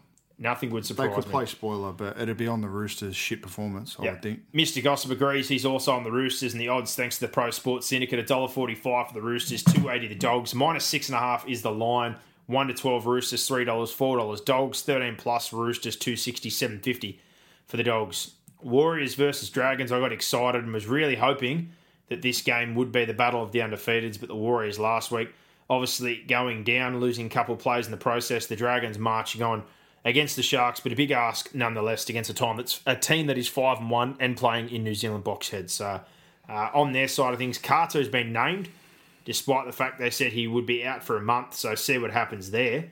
Um, on the extended bench, they've got Charnze Nicoll-Klokstad, and obviously Anthony Gelling, who was on the bench last week. He played centre for Wigan for a while there, so a couple of options there. Um, Simon Mannering starts in the back row to replace Pulu, and Albert Vete joins the bench. Bunty Afoa starts at prop for Lisone. Who are you tipping in this one? I'm tipping the Warriors. You're going to go the Warriors to bounce I'm back at home? Warriors, yeah. Fair enough. I was saying last week, obviously, when we broke down those areas, that I thought the Warriors And I'm the biggest Dragons lover. Yeah, I agree with you. You do. You certainly are. I'm going to go the Dragons only mainly because of those injuries. Um, I hope they do bounce back and prove me wrong, but the Dragons with their form so far, I think they can continue to kick things on. Um, and it's uh, Like I don't really care who wins. I just hope this is this Oh. game lives up to. this is the game of the season so far. If you're looking at their form line, so Yeah. fingers crossed it lives up to that. But I'm going to go the Dragons um, to go over there and do the job travelling. But if the Warriors bounce back, I wouldn't be surprised. Mister Gossip, he's also on the Dragons, and the odds for this one are $1.80 for the Dragons with the Pro Sports Syndicate. 204 for the Warriors, minus one and a half is the line there. 1 to 12 Warriors, 330, 310 Dragons, 13 plus for the Warriors is $5, 375 for the Dragons. Second Friday night game, Broncos versus Melbourne up there in Brisbane. No surprise, they've stuck with the halves combination uh, of Jack Bird and Anthony Milford. They've got Nikorima now onto the bench. Uh, Sam Thaiday goes back to the bench. Pangai starts at prop for him, and Matt Lodge is supposedly going to overcome that rib injury. For Melbourne, no changes except Chambers, who returns from suspension to replace Tono Pea. We've always seemed to have the wood on them, so I'm going to back the faith that we go up there. It's not really an away game for Melbourne because half the key players are from Queensland, Storm. so I'll stick with the Storm. You're on the Storm, Goss is on the Storm, and with the Pro Sports Syndicate, they're $1.60. Favourites two thirty six for the Broncos, minus four is the line. Three dollars for the Storm, one to 12, 360 Broncos, 13 plus Storm, three, 25, 550 for the Broncos. South and Canberra, one that I hope will be a good game and one with plenty of football because we know they can both score points and they're good attacking sides, but hopefully uh, they bring their attacking attitude. For the Rabbitohs, Burgess returns, so Clark goes back to the bench and Turner is out. Cameron Murray is named on an extended bench, so possibly can return from that injury, so you have to wait and see there. The Raiders are unchanged from last week, which is absolutely no surprise. Uh, tempted to tip the Raiders to continue things, but at Central Coast, not in Canberra. I have more faith in what I've seen from the Rabbitohs considering their draw so far, so I'll tip them. Rabbitohs. Yep, Mr. Gossip also on the Rabbitohs and the Pro Sports Syndicate, $1.60 favourite also. The Raiders 236, minus 4.5 the line. 1 to 12 Bunnies 310, 405 for the Raiders. 13 plus for South 310, 515 for the Raiders. Tigers and Newcastle. And this one from memory is at Tamworth. So interesting. Both uh, much brighter prospects early on in the year compared to last year. In particular, the Tigers, but a few changes this week, and it hasn't bothered them so far. But Reynolds is already out. He's gone from a hamstring and now having a shoulder problem. So Godinet is on the bench for him. Uh, Chris Lawrence is out with the hamstring strain, so Elijah Taylor is back. He will move straight to lock and Alloway after filling in at front row last week. He will reshuffle into his natural position of the back row. Matty Eisenhuth moves from lock for Taylor into the front row, uh, and their bench is as it was last week. Uh, on the night side of things, Brock Lamb has been dropped for Jack Cogger. Mitch Barnett is back. Yeah, he's playing at lock there. SASA moves back to prop and Saifiti to the reserves. Who do you like on this one, Box? Tigers. Any reason in particular? Just what you've seen so far? Yeah, I still think Newcastle are trying to work out that extra spine player, aren't they? Brock Lamb being dropped. Um, interesting. Jack Cogger. That's yeah, interesting.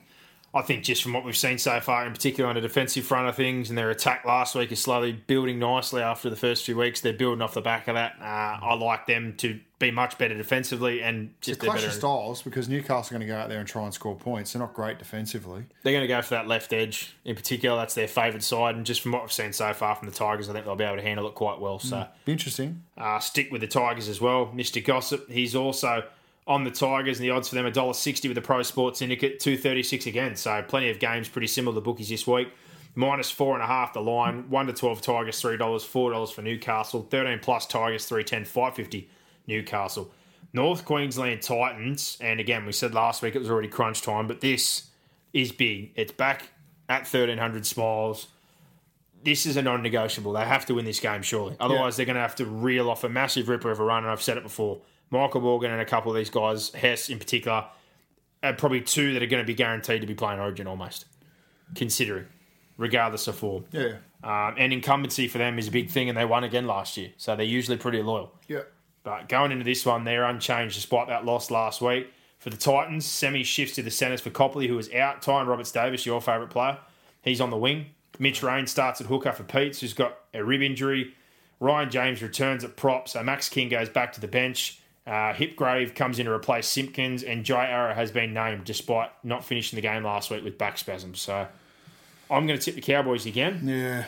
All the shuffles for you guys and the injuries, it seems to be a problem every year, but It's Better the devil you know than the devil you don't. oh, it's hard to have faith I in know them. the Titans are bad. Because- I'm not sure whether the North Queensland are, but I know the Titans. They've been pretty bloody bad so far, but again, you're trying to have a bit of faith in a couple of these names. this to will be it. This around. for me. So- with North Queensland, last chance saloon. I'm the same. I'll tip them. They're at home. Season on the line. They lose here. Their season, I think, would be as good as dead. Gossip's the same. He's with you there. We're all on the Cowboys, riding them home here. But I'd love to see the Gold Coast knock on. oh, it'd be basically curtains, wouldn't it? It'd, be be a pretty difficult time. But with the Pro Sports Syndicate, they're a dollar fifty-five favourite.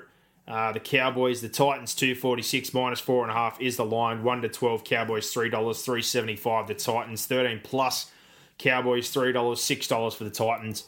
Para Manly, uh, disappointing loss. Bit of a wobbly start the year for Manly. A couple of good games, a couple of poor games. Parramatta, obviously, just absolute dog shit.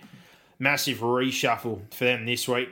They've got Jarryd Hayne returning on the wing. Bevan French, he is out of the side. Takairangi returns in the centres with Auva'a out of the side. Kane Evans has moved into starting prop. Terepo shifts to lock with Moeroa out of the side as well. Will Smith and David Gower are onto the bench with Beau Scott dropped out of the side. So five or six changes there, a couple by injury, like Terepo a couple for form.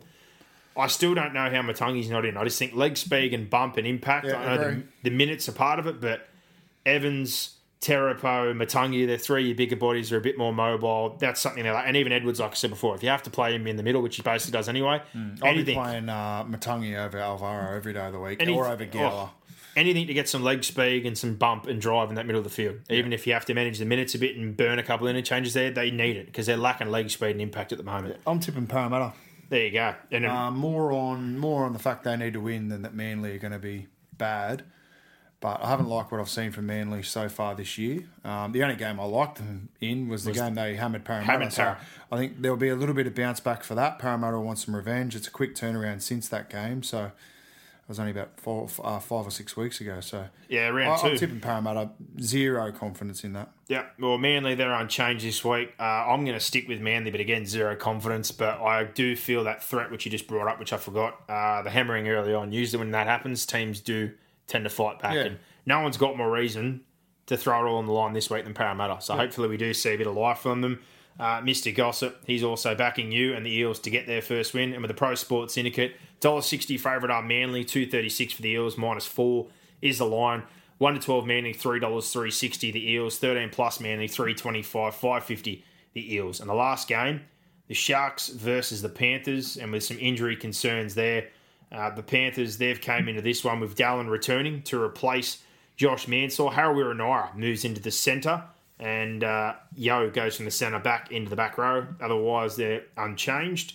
And on the Sharks side of things, there's a fairly decent shuffle here. Fifita has been named, despite the fact they reckon he was going to miss a month. Uh, there's still question marks whether he will play or not. If he is out, it's highly likely Braden Uele uh, or Jack Williams will get a debut. Wade Graham and Paul Gallen are out, even though Wade Graham is on an extended bench, so that's interesting. Kurt Capewell has been named to start the back row. Joseph Paul at a lock. Sorensen, Seguin are the new names on the bench.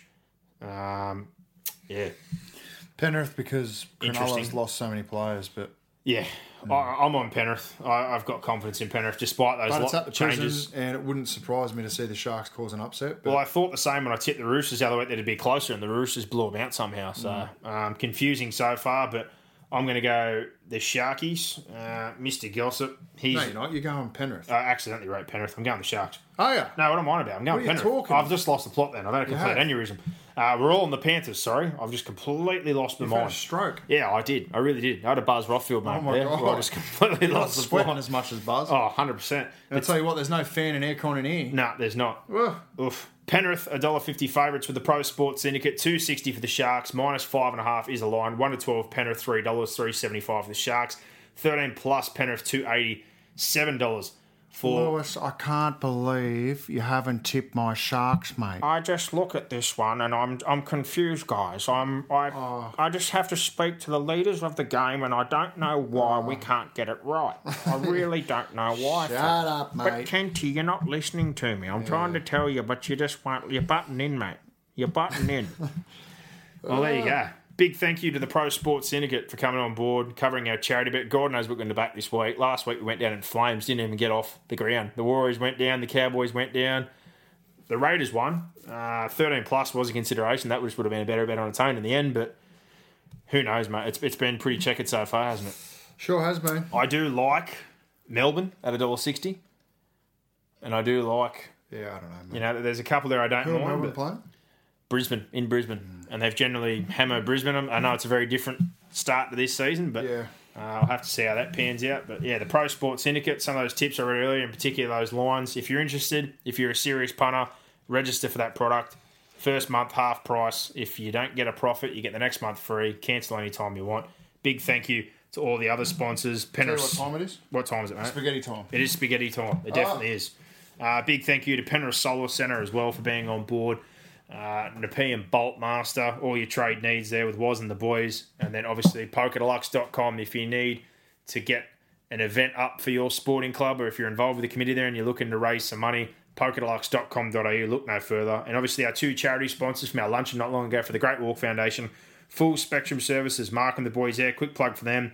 Go check them out. They're Western Sydney's leader in pest control, pool fence certification, and commercial cleaning. Their service is diverse, but core values rock solid. Amazing people, fantastic service, and brilliant outcomes. Contact Mark and the team 0430 220 263, Facebook and their website fullspectrumservices.com.au.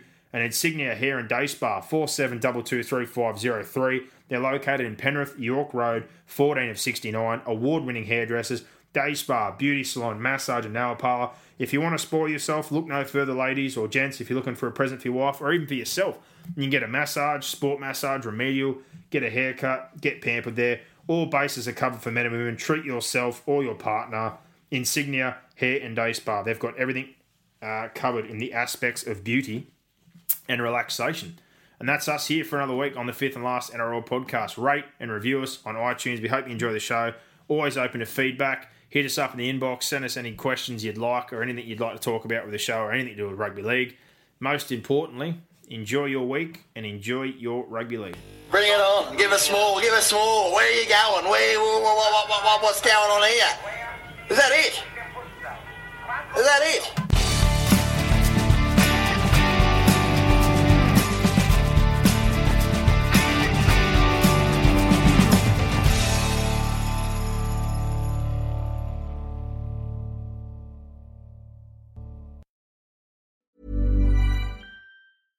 Mom deserves the best, and there's no better place to shop for Mother's Day than Whole Foods Market. They're your destination for unbeatable savings, from premium gifts to show-stopping flowers and irresistible desserts. Start by saving 33% with Prime on all body care and candles. Then get a 15-stem bunch of tulips for just $9.99 each with Prime. Round out Mom's menu with festive rosé, irresistible berry chantilly cake, and more special treats. Come celebrate Mother's Day at Whole Foods Market.